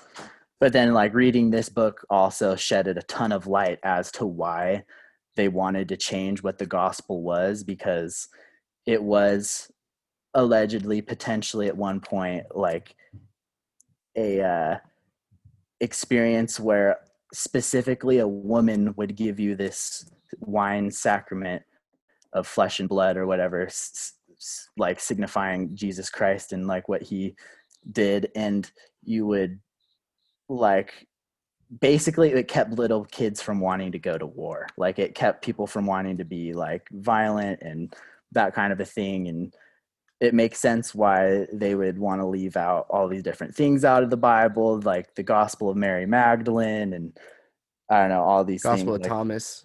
Yeah, exactly. All these things that shift kind of. It it was you know at one point this very big thing, and they narrowed it down to these are the Ten Commandments, and this is the gospel. You know, yeah. Where like we don't know what it was, but we have archaeological evidence and art evidence that they were taking some drugged wine. so yeah, what was, was that book called? Um, it's called The Immortality Key: The History of the Religion with No Name, and um, it's by some dude named. Look it up. His name's like. Let's see. Is this the same dude that was on Joe Rogan with Graham Hancock? Yeah, that's him. Okay, so Immortality Key. Brian um, C. Muraresku? Yeah. Whatever his name is. However you say that. Yeah, yeah. Yeah, but it's really interesting. And it like the way this dude got into it, he grew up being Christian or Catholic, whatever. He was all into it. And then he got into he got into like Greek mythology hardcore. And I guess the Greeks have this place called Eleusis where they go and the elites would take this potion essentially and they'd experience death before death mm-hmm. and he was obsessed with this idea as a kid or whatever and then he started reading the john hopkins like uh, mushroom experiments and lsd experiments and reading what people had to say about their experience with mushrooms and lsd as like a like an antidepressant slash like drug to help with that. And he was saying like the accounts he read from greek mythology were the exact same as what people were saying they experienced um, in these studies of just you know everything being okay not not like and not in a f- just a stoned out way like oh everything's okay but seeing why things don't matter and Mhm. being able to let go for good of things that don't like help you out anymore and so he was like it went from something being like mytho- mythological to him to being like oh my gosh the same thing that uh, is being described by this greek culture where so many people look up to the greeks you know? It's not like Right. we look at the greeks as some stoned just joke of a group of humans. So he just went on this he was in law school when it started. It took him like 12 years to write this book or something. And he tra- he literally traveled the world following the evidence and like he lays it out beautifully but there like there's so much art and uh, it's called like chemical archaeological analysis or something. They're literally able to pull like the the organic material out of these pots that they think that these you know different things were in and analyze exactly what it was. And it's like it's pretty crazy that potentially the first group of christians were people that were just carrying on this tradition of experiencing death before death and letting all the other you know kind of what's the saying? Life is suffering right? Yeah. and like that's like an idea that you want to resist the first time you hear it or like every time yeah. you hear it almost like it's like how could that be? But then you realize like it really is to exist is to have to suffer in some way. There's no guarantee of like anything good happening. So like to have a psychedelic experience and let the world to be put into perspective for what it is like the christians could have just been carrying on this this thing that had been going on since the start of civilization and um i was sold a version of it where it was not that They left out a major component. they yeah not only that but it's like like whether or not they were drinking something psychedelic women undeniably were um, administering the the like sacrament in the early days of the church. And he also goes into like the bastardization of like women kind of how they were taken out of these essential roles and those roles were given to men really to kind of limit the woman's place in history and in the world you know kind of take their power away. But it's super interesting because like in mormonism specifically if you can call it christianity like women play a not a role. Women are for making babies. That's what they're for and like Mhm. they're taught from when they're young like that's your job.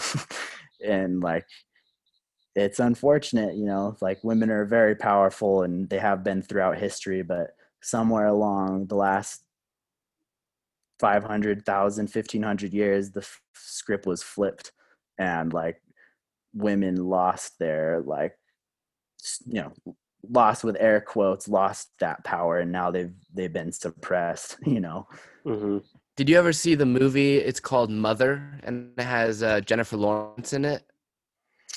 what's it about i might have Well, so it's it's an interesting movie. Like when you just watch it for the first time, but then afterwards, you have to like watch like a ex- explainer video that will kind of explain what things meant. Because on the surface, it's kind of like a a horror type film of like there's this woman and she meets this uh he's a writer and they move into this house and he becomes a famous writer and she's like fixing up her house and then they have a baby but then all of a sudden all this stuff starts to happen and um essentially like the metaphor of the movie is that this woman represents like mother nature Mhm. and the the guy represents god. And it just paints it paints god as like a dick almost right.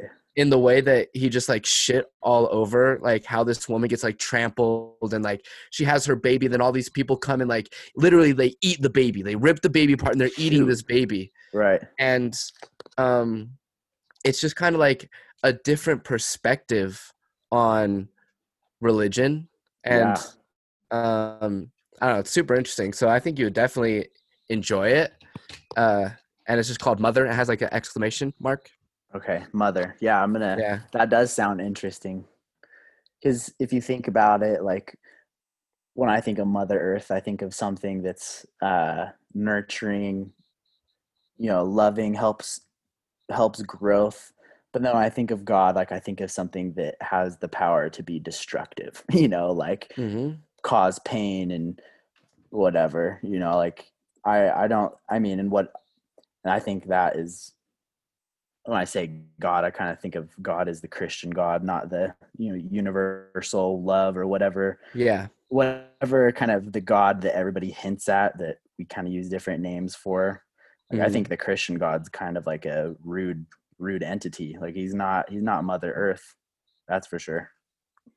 Yeah, I've heard a bunch of different theories of people even speculating like that the Christian God is a demon that is pretending to be God and right. is dece- is deceiving the masses uh-huh. to control them, but it is not actually uh, God. Right. And it's, yeah, super interesting to think about Yeah, it like it's that. a placebo. Keeping Yeah. people kind of, you know, thinking they're on the right path. and it's just like yeah it's something to do because if everyone just kind of had like an open mind and an expanded mind to just kind of like look at the world how they want to there's a lot of powerful people that are afraid of what would happen Right. But- yeah. religion is like the way to keep somebody in like school forever it's like a program that they can Uh-huh. follow that has rules it has uh, authority to it it has control and um i don't know it's i'm i ain't a fan No, me neither. It doesn't feel like a it doesn't feel right doesn't feel like it's setting individuals up to like maximize their potential. It feels very fall in line and you will be taken care of. Like Right. you don't have to try too hard. Like just be a good person and just follow these follow these rules and be in this community and don't don't worry about anything else. Like if wanna- especially like using things like marriage your family all these different principles it gets right in the middle of and takes advantage of those things to control you even more uh-huh. and that's what what about it feels so fucked up Oh yeah, they Mormonism specifically because that's what we grew up in. It takes like every potential part of your identity that you can have as a human or a kid. So like your emotions get wrapped up in it, your intellect gets wrapped up in it, your um oh man, what was I gonna say? No, but I know what you mean about everything getting wrapped up into it, and that's why I feel so like so much of an advocate for like the phrase of like being yourself, because that's the opposite of what religion wants you to do. They oh yeah, want you to dress a specific way. They want you to act a certain way, to follow certain rules, to do certain things, so that they can control this exact image that they have set that they want everybody to look like. Right. If they can get you to like resist your instincts of like anything, like they got you. They, if you if you if you're starting to resist your instincts on like the basis of like, oh, I don't want to do this because it won't look good in my community, or I don't want to do this because God will punish me for it. Like, it's not like it's not incentivizing you to go be a good person hmm because that's what the world needs more of and like regardless of the outcome you know And being a good a good person for what reason? Are you being a good person because you genuinely are trying to be a good person, or because you uh, don't want to be uh, I don't know looked down on by your members of your ward or your church or whatever? Like your intention is so important to why you do things. Mhm. oh yeah That um, Mikhail and I were while we were like quarantine, we are watching a 90 Day Fiance, and we uh, there's this episode where, or like in the season we were watching, like it kind of follows throughout. Like you follow like different couples throughout one season, and the one was on a Mormon uh, guy who lives in Idaho, and he like was on his mission in Russia, Mhm. and he fell in love with uh, someone on his mission, and um, she was a Russian native, uh, and you know the culture in Russia is very different than the culture in America, let alone Mormon culture. And so like she she's out there doing her thing and then she gets converted to Mormonism and now and then she they end up getting engaged and she moves back to Idaho to live with his family, who's all Mormon. Oh, And you see, like, she's like, like they'll be out to uh, lunch together, and she's like talking about like the things she used to do in Russia, which was like drink and party, and like they would be talking about it, and the way that the Mormons would react would like it would make her feel so bad, and she would like uh, verbally say like, "Oh, I'm such I'm such a bad person. Like I can't forgive myself," and all this stuff, and it's like that. And it hurts me to see that because like if you have like perspective on the world, you understand that like Russia has a different culture, and just because something isn't quote unquote good here yeah. doesn't mean it's bad somewhere else. Like drinking alcohol and having like that's uh something that's part of their culture and that's just like even older people drink you know it's not like Yeah. just a it's not just something that kids do when they're immature it's something that like everyone does it's like when me and Yeah. mike were in korea and japan they drink soju you drink that when you're 16 and you're stealing alcohol from your parents and you Yeah. also drink it when you're uh 90 years old and you're celebrating a birthday like hmm and like it just pains me to see people get like um guilted and like shamed and like all this stuff for things that when you really look at it aren't hurting anybody it's just like their Yeah. culture you know No. bro and even like when we moved to new jersey coming from like utah to new jersey in utah growing up like the f word was like so bad like i it would like if i were to say it i'd feel like i'm about to get smited from heaven above me. But then we go to new jersey and you know we're chilling in a family home with one of our friends and there's you know his younger sister who's like you know 12 whatever the mom the grandma whatever. And the dialogue in the house is like hey ma give me the fucking cigarettes. Fucking fuck fuck, fuck. Yeah. left and right. And it's it's so used to the point where like you don't have to feel guilt over stupid things like these words like Mhm. why are you putting so much power behind certain words that make you feel guilt that put you in this place where you don't feel good my camera's looking kind of weird it's messed up It is messed but up. it totally changed my perspective from like experiencing different perspectives you know like and that's where a lot of people in utah go wrong is they just like stay here and never leave. and they never leave Mhm. but once you leave and you kind of go out of your bubble you can experience other cultures that define good differently yeah yeah and it, there's a lot of like respectable things that mormons look down on just because it's like not within their culture like yeah i think is just the funniest thing that mormons still actively like say coffee is bad right And yeah you can't drink it but um, I don't know a single Mormon chick that's not addicted to Diet Coke. i know yeah yeah the amount of your girlfriend works at Swig, like she, she got horror stories of people that show up at six o'clock in the morning every day or whatever. they Like, come like eight to ten times a day yeah, that's eh, but it's condoned because it's you know it's what Coke wasn't around when the word of wisdom was made. So, yeah but and then people like on their high horse, like, oh, I don't drink coffee. Like I, I'm a Mormon that still doesn't drink coffee, but but you're eating twinkies and drinking yourself. coke yeah, it's pretty funny. the lack of logic sugar is such a bad drug these days Yeah, It's it's just uh it's I don't even know if it's a lack of logic. Well, it is. It's not lo- really logical thinking, but that's what the Mormons do. They use circular thinking to just they just walk backwards in circles 24/7. And like you can't get them to ever take a hard stance on something cuz it's always like, "Oh, well, uh no, this that."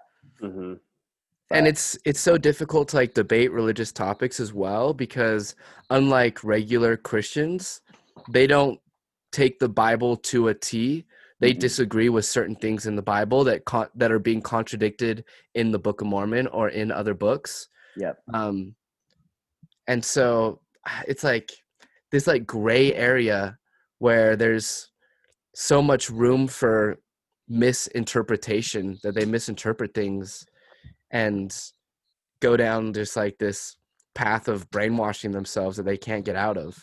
Yeah. Well, it's funny because it's like it's it's planned misinterpretation. Like the Bible is very specific that there's no gods before or after God, right? But Mhm. Mormons are out here thinking, and this is, I think, the deepest fish hook in the Mormons' throat is like the belief that one day you'll get to be a god and create other planets and universes. It's like, how could you give up on that? Like that's been like sunk in you so deep. Every every religious debate, not even a religious debate, but every debate slash conversation I've had with a Mormon, it gets to the point where the doctrine is very clear on what it says in the Bible, and their excuse is either, well, we just we just only believe in the Bible as long as it's translated correctly, and I don't believe that's translated correctly, mm-hmm. or they say, well, I just know it because I felt it. I have felt it, I feel it, and it's in my heart. There's nothing that's going to change. There's nothing that can change how I felt. And what's really funny is that there is multiple passages, there are multiple passages in the Bible that warns you that your heart is the greatest deceiver, greater than Satan, you know? So it's Mm. like, it's like they'll just use this circular thinking of like, oh, well, can't trust the Bible, can't trust this, can't trust that. I'm pretty sure I'm going to be a god one day. So I'm just going to keep like, I'm going to keep going with it. Ah, man. Yeah. What a wormhole that one is. I know. It's all right. Let's move on from it. Yeah. Yeah. But it's that. like the just to kind of like I don't know. I guess wrap it up is like when they control you, like being this other thing that you're not. Like I feel like my true power from comes from like my soul, not like my filtered mind, and it's when I'm able to like make the most. And that's like with meditation as well. It's all about you know letting your thoughts flow through like a river and not you know holding on to them and building up this idea or this like house of cards Mhm. but letting the, those thoughts go down the stream and being in a place where your mind is like pure emptiness you know and that's where the true power of god can come from in creating art or creating or whatever ideas or whatever it is that you're doing. And it's just like major red flag that you know religion never once taught me about meditation. Religion never taught me yourself. or listening to yourself or like your like all these different spiritual topics that I've learned from you know different books like Letting Go or The Untethered Soul or whatever that are just completely ignored by religion because they're like and this is something that uh It frees the mind. yeah frees your mind this is something that uh dennis mckenna was talking about is like the last thing that religion wants is for you to have a spiritual experience yeah. Oh my gosh. How funny is that? so crazy Um okay, so I have some questions for you both. all right Uh, but you were it, just kind of mentioning like create creation and how you feel creativity. You're definitely like my most creative friend as far as just you're down to express yourself in different ways. You know, you know Jay, he's also pretty creative. But Jay Bird. yeah, Jay Bird. Um, where say say you're just sitting in your bed, like where does the creativity start? Is it always like is it always kind of in the back of your head, or do you just is there like inspiration that hits you on an idea that kind of comes out of nowhere? Like what does this is for the both of you, like what does creativity start as with you guys? I feel like How it, do you pursue it? it so I for me like ideas evolve and it's not like I don't have to it's like it'll just like come it's more so I feel like at like the front of my head than the back of my head Right. but it, it will come and then I'll like I mean and it depends on like the type of idea of like what it is that I'm doing.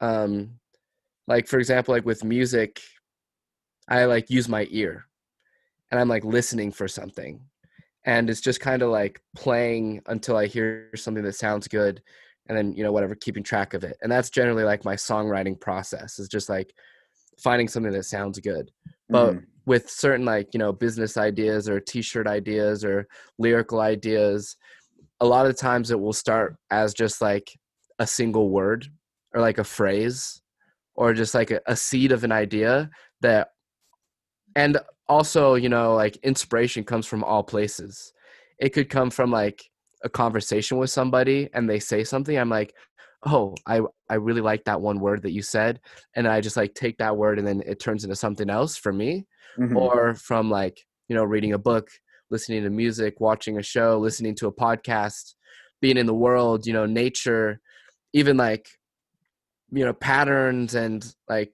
today i was like looking at like a image of like some like great some really nice like wagyu beef right. like thinking of like you know like the patterns of the beef like how it looked it was like, Right. like a really that cool grain.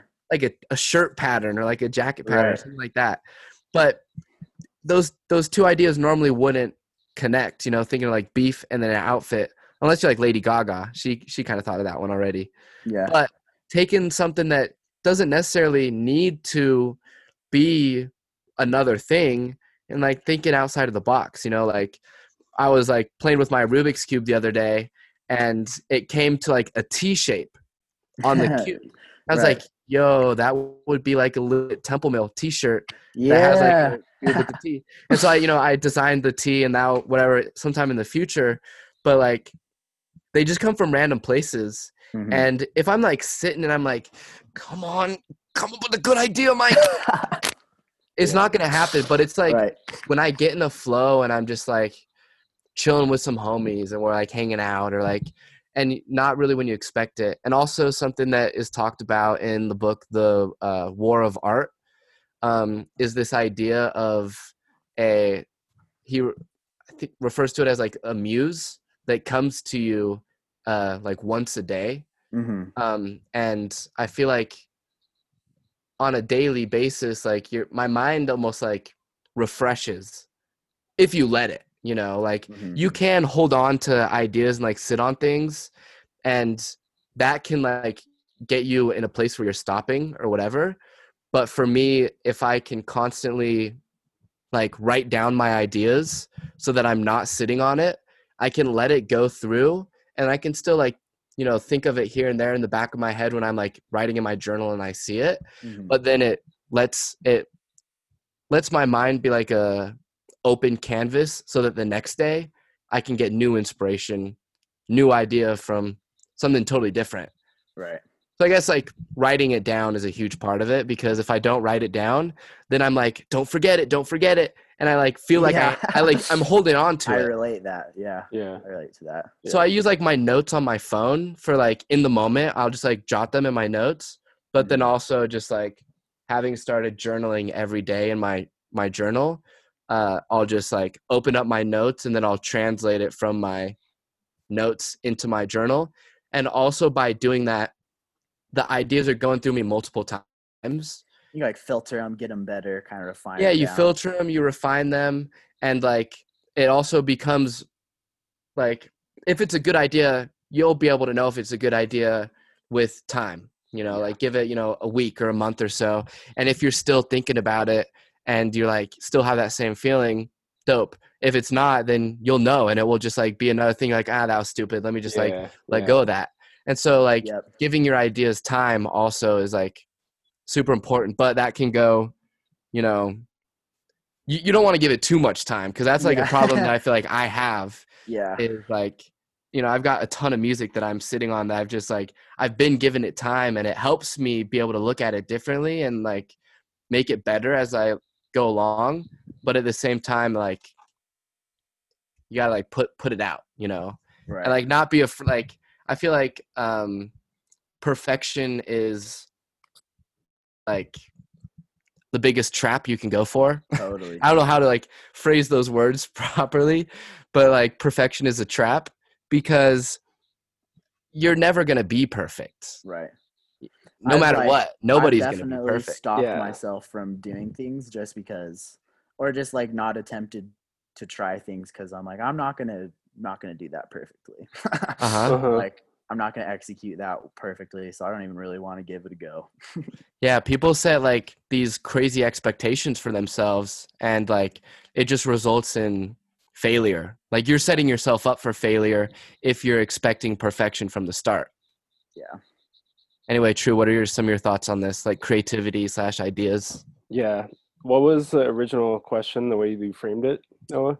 Um, I think I framed it as like, how does it hit you? Okay. how does creativity hit you? Is it like a very distinct thing that comes into your mind, or is it after thinking of the ideas that they evolve, or yeah. and then like how do you kind of pursue it? yeah. Well, sitting here, I feel like uh, I learned something about Mike and me. Uh, like, I feel like Mike, you are creative visually, and but I feel like I'm more like with words, like uh, and like that's not to say that you aren't, but I feel like for me, I'm I I'm not as much visually creative, but like more through writing and reading and like kind of uh, symbolism and like analogies, things like that. Yeah. And um, my mind kind of works as like a mixing pot. Like, so I consume like different uh, sources of information, and like they can be on completely different like uh, verticals. Like, one could be like Right. uh, Seneca or Marcus Aurelius as a author, you know, or like, and then combining that with like a modern author, and then like seeing where the silver lining is between both of them, Yeah, and then applying that to yeah, like uh, I feel like my mind works well as like a, a filter, and like I can change what that filter is, and like kind of like how that relates to ideas is like if I have an idea, I can kind of like run it through some like filters of like how can I use what I learned from Marcus Aurelius and this author and apply it to video production in a way that is going to be practical to the end user or something like that. Mhm. Does that make sense? Like being able Yeah. to like because there's a lot of uh ideas like just because an idea hits Doesn't uh, mean it's gold. yeah it doesn't mean it's gold and so you have to uh like kind of run it through a series of tests to see Kind of looking at it from the outside, see the whole thing. Yeah. And but yeah, creativity kind of just hits me while I'm living life. Like it's not really something that I sit down and do, you know? Mm, Yeah. It's it's more so like uh going out and living and experiencing. Like the founder of uh Patagonia, I forget what his name is, like uh it's kind of hard to pronounce. But like how he came up with the idea of uh um, Patagonia was he was a rock climber and he just started wearing these uh, big, thick rugby sweaters because Uh-huh. they were just like really thick and good for climbing. And at the time, like that was like the thickest material that was available. So he was like, I'm just gonna wear this. And he started climbing, and everyone else that was climbing alongside of him was just like, yo, like, do you sell those? Like, can I get one of those? Like, whatever. And like, so he came up with that idea not by sitting in an office or like writing down all these ideas on the next big billion dollar brand. yeah. He was out there living his authentic life, and those ideas came through him, you know? And Mhm. like, he got those ideas by living and experiencing and tinkering and uh, like interacting with with his environment the same way an organism would interact with its environment.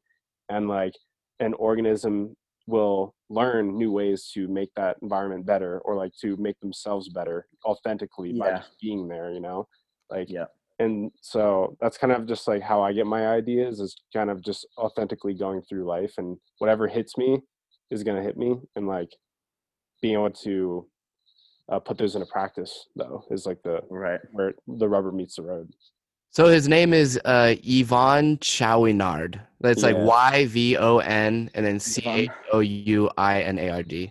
yeah But- yeah That's so true because like something that um we all have like super unique perspectives, super different like backgrounds of like things that we're interested in, things that make who we are today. And that's where the best ideas come from is from leaning into your unique perspective. yeah definitely And same with like uh, TikTok. Some of my favorite TikTok pages are it's content that I can watch from someone else's unique perspective that to them is just totally normal. But to me, I'm like, oh, I want to see that. Like there's this dude who, you know, every morning he goes out and he like feeds the deers uh, at his house and there's like 10 deers or whatever. Yeah. And to him, that's just outside, you know, it's not like he's like, I got to do something to catch attention Yeah. but that's just his perspective same with like thinking with us you know like we have you know these mountains we can go skiing snowboarding skateboarding there's somebody in california that would love to see that that um doesn't have that opportunity to do that and would like Right. you know engage with that content and so it's about you know again with that whole like being yourself embracing your perspective. Same with like creating revolutionary music. It's from blending genres that don't really make sense together necessarily is where you find stuff that you really like. Yeah. like um and like artists that have like been able to change the game have taken influences from so many different places. Like uh i was watching something about uh willie willie nelson's guitar uh, that um eh, i can't remember what the guitar he named his guitar something or whatever but willie nelson has been like a really influential musician Mhm. in the last you know century or so taking influences from one specific guitarist who like only uses two fingers when he plays and he's like well if this guy can do it with two fingers what can i do with five fingers right. and taking also like jazz music but then like country music and like those two things don't you don't normally think that they would go together No. but from taking certain principles from jazz principles from country then boom you get willie nelson you get Mhm. johnny cash right. all these guys that you know even like the beatles you know they're taking influence from like beach boys and um all sorts of different you know backgrounds Yeah. and it's what can make something like super unique yeah. but i it was super cool you said truman about like how you see you visualize with like words and how you think like i'm a little bit more visual Mhm. and that makes me think of like when i'm playing like an instrument for example um what's going through my head isn't like the specific music theory or like the numbers or whatever i'm like seeing things in uh, patterns so for Like example seeing where your hands are on the fretboard type of a thing. Yep, because in music in a scale, uh, there's different intervals of half steps and whole steps. Uh-huh. And like on a violin, for example, that looks like this. like a whole step is like whole step, whole step, half step is close together, whole step is like that. And so when I'm playing violin scales, I'm thinking of the shape that my hand is making to make those certain notes. Same with on a guitar, when you play chords, like I see this this shape, I think of a G chord, or like this shape C D E E major. Like your your Uh-huh. hand makes shapes, and I'm not thinking of okay middle finger on the A string, wh- whatever. you're Mhm. seeing, you're feeling it as the whole. I'm feeling it as a whole, and I'm thinking of these shapes, and then taking that you know one step further, the chord is one shape, but then a chord progression is a whole nother uh, combination of shapes, like a, a lock pat, like a to unlock a lock. Uh-huh. Same with like a whole nother step beyond that. A song is structured from different patterns of, you know, verse, chorus, verse, bridge, whatever.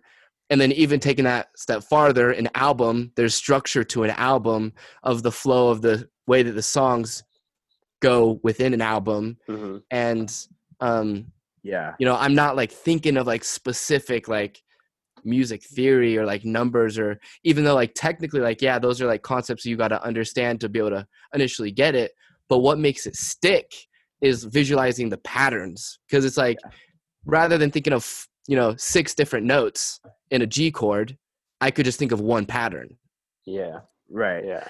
Yeah. same with and, like, a piano same piano chords as i've been like teaching myself piano thinking of the patterns instead of like and then you know like the first time that you do it you got to know those individual notes to get it and then you practice it but eventually it's just like oh you whip whip into whip into it Right.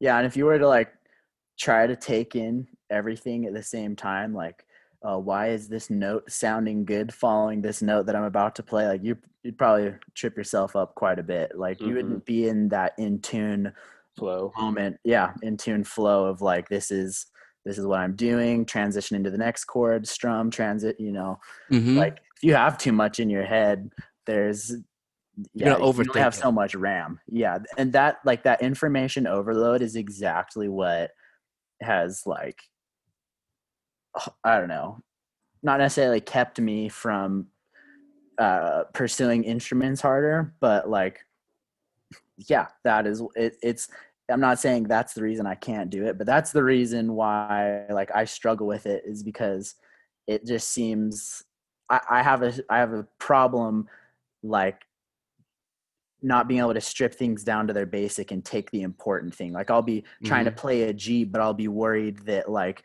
the next chord isn't going to sit well like i'm not going to be able to transition to the next chord where it's like you just need to focus on getting your g chord down you know? Mhm. and it's like if you like both of you guys have like a good taste in music i can say this because i like ride in the car with you and i can hear the songs that you're listening to and that doesn't come from an understanding of the technical side of it. It just comes from like you know what you like. Right. and like the first step to like making good music is you have to be able to understand what it is specifically that you like. Like what kind of music do you like? Can you put together like a playlist of songs that have qualities in it that you can then start to like pinpoint like point oh, out, okay it's like in this Trippie Redd song at the two minute mark i love that he did this.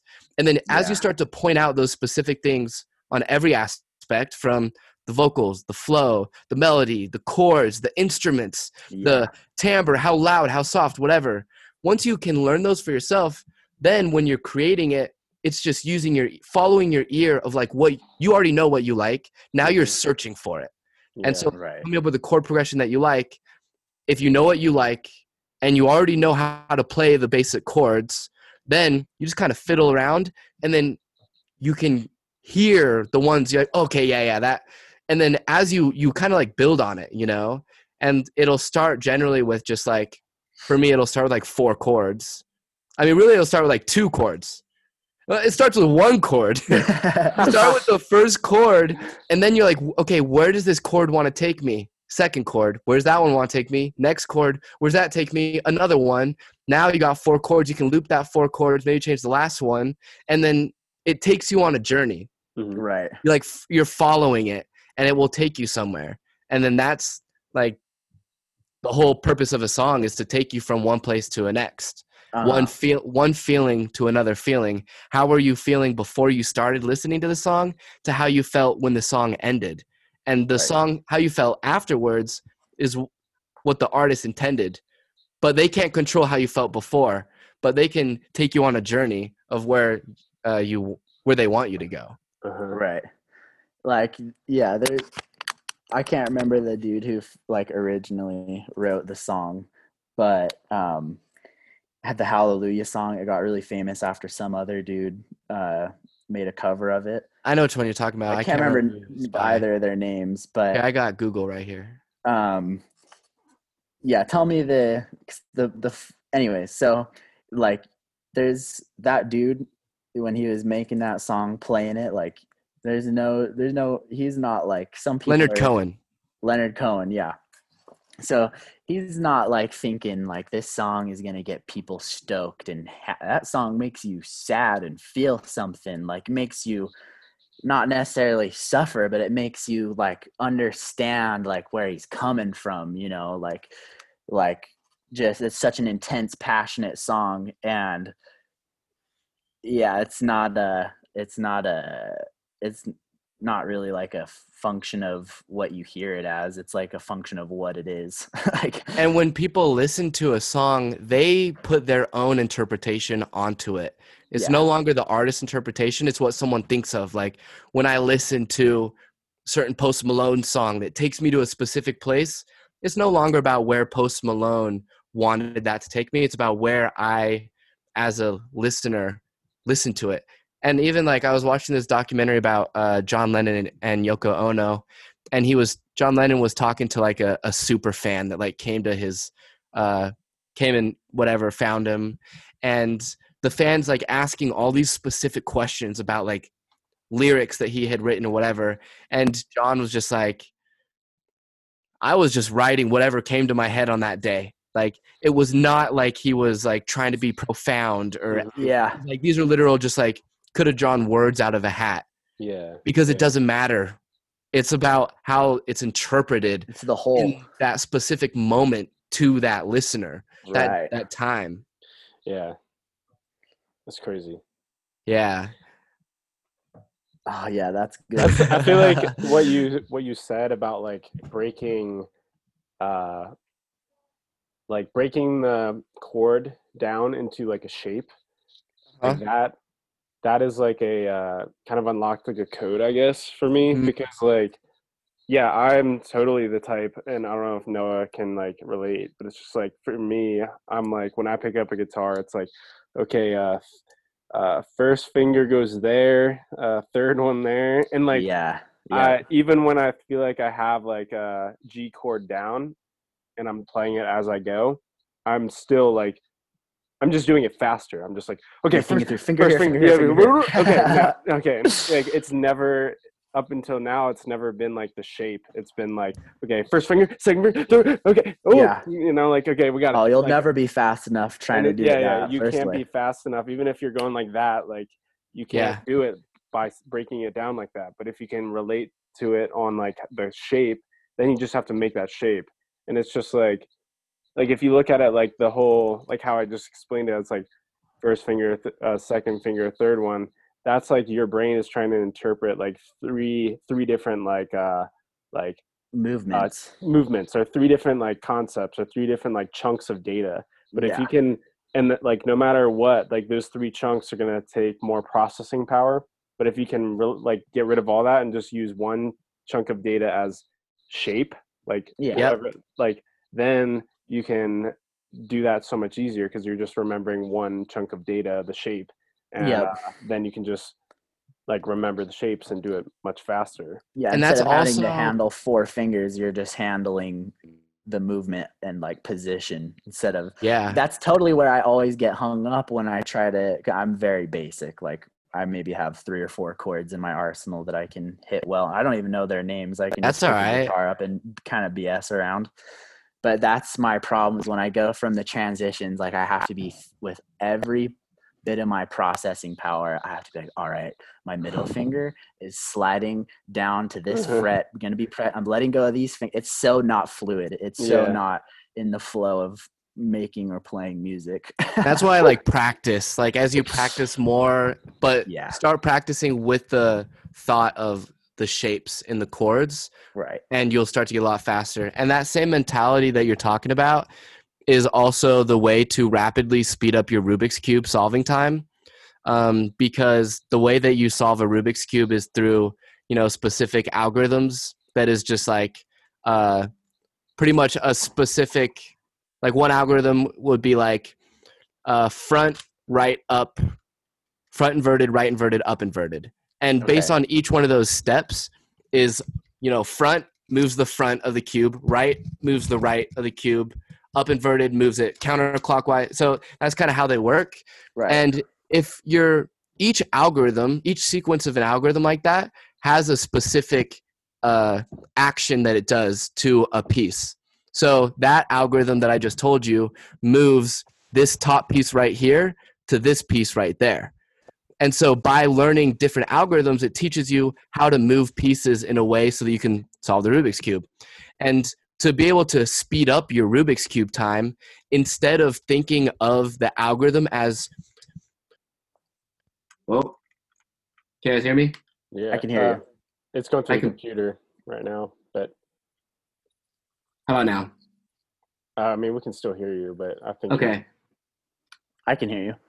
Okay, so that's specific algorithm, um, if you think of it as one step at a time, as like, you know, front, right, up, right inverted, up invert, whatever, um, you're going to be, think of it as doing a chord, thinking like middle finger, first finger, ring finger, pinky. But speed cubers, they can do that whole algorithm just like based on using certain finger movements and they do it in one fluid motion so that instead of taking the time of all that They're not thinking just- about it all. they're just thinking of it as okay They're this seeing one patterns. They're moves moving it. this piece somewhere else specific And- muscle patterns. They just remember it as like a whole, like a. Yep. Yep. Yeah. Exactly. That's kind of how it, it relates to like uh, skateboarding or scootering for me. Like Mm, t- like doing a tail whip like at, when i first started was like okay uh, let's kick it out with my feet and then uh, rotate my arms and yeah. like do all this stuff but like now it's just like i just do a tail whip it's just like, Like- tail whip. it's just like it's so ingrained now and it's but i'm still doing all those things it's just like i see it now as one complete one fluid uh, thing. yeah one full fluid motion but all those things are still happening but it's just like you i remembered in my brain this. You're taking the like complex out complexity out of all the different little I don't know movements and just making it. Yeah, it's literally just freeing up your brain to do it quicker. Mhm, Yeah. mhm. I like that.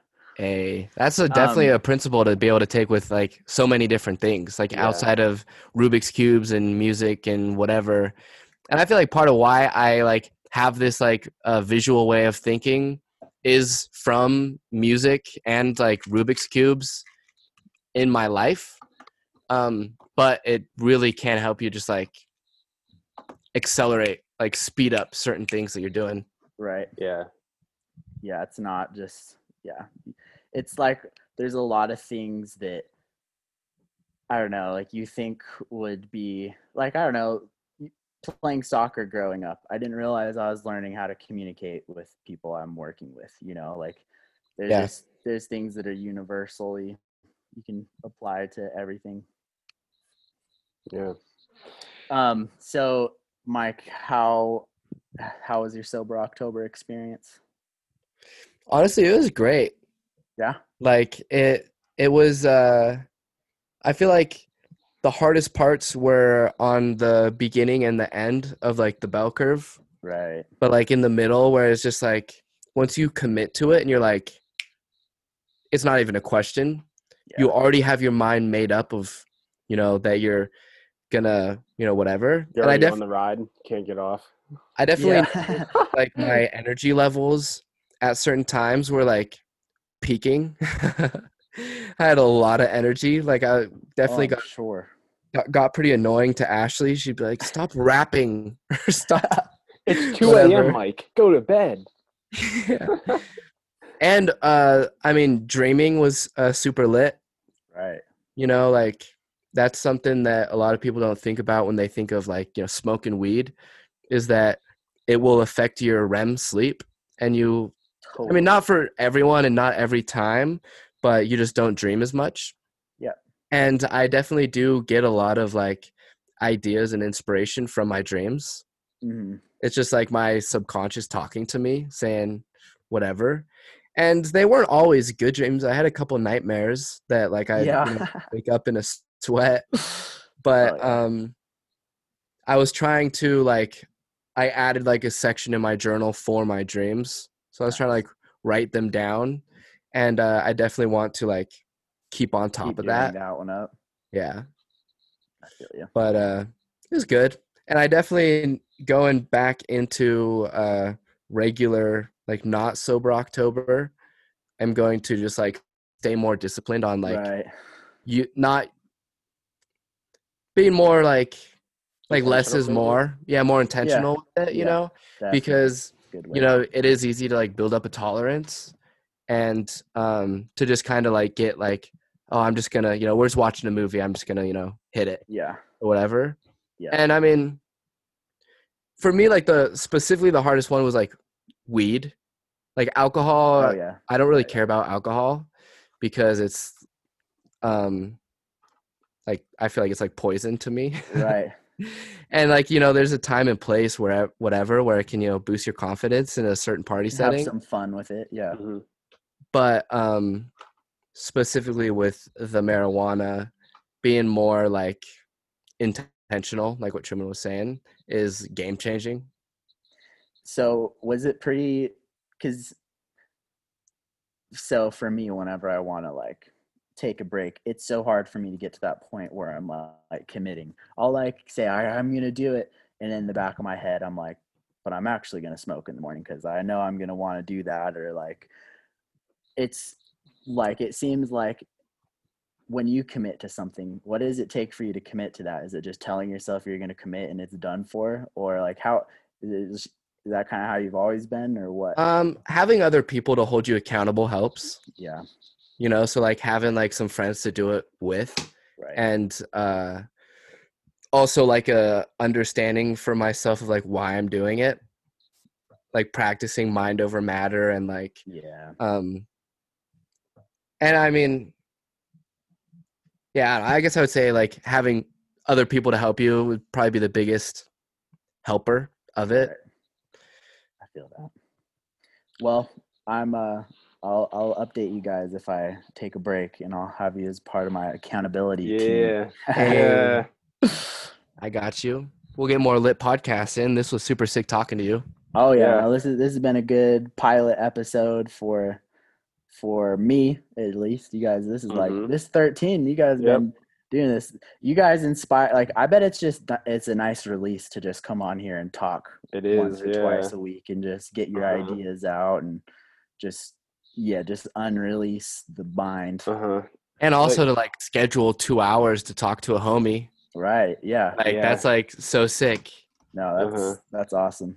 keep Mhm. I'm glad you guys are doing it. I'm I'm like I said earlier, there's no difference between this and the Joe Rogan podcast for me. So Hey, I'm that's s- such a I'm stoked for like episode thousand. Like when I first um found the Joe Rogan podcast, it was like in the eight hundreds. And my favorite character was Joey Diaz. So like I went and found every I think it started in like their two hundreds where he was first on or something. I watched all of them. So one day there's gonna be people that are like, oh shit, my favorite ones are with Adam or my favorite ones are with Noah, and they're gonna go through the entire back catalog and I they're gonna like see the change in perspectives and mind all the way through to episode 2K. You know. Yeah. Mhm. And the be next one we'll do in person. Yeah, for sure. Yeah. Definitely. For sure, we'll we'll get it. So Yes, sir. All right, Noah. Well, we'll catch you on the flip, my guy. Catch you Yeah, on I'll the catch you on the flip. flip. You gotta get that merch. You gotta get the merch coming out. I want to Yeah. purchase one or two. Yes, sir. It says catch you on the flip on the back or something. All right, Uh, that's lit. All right, guys, you have a good one. For real. Hey.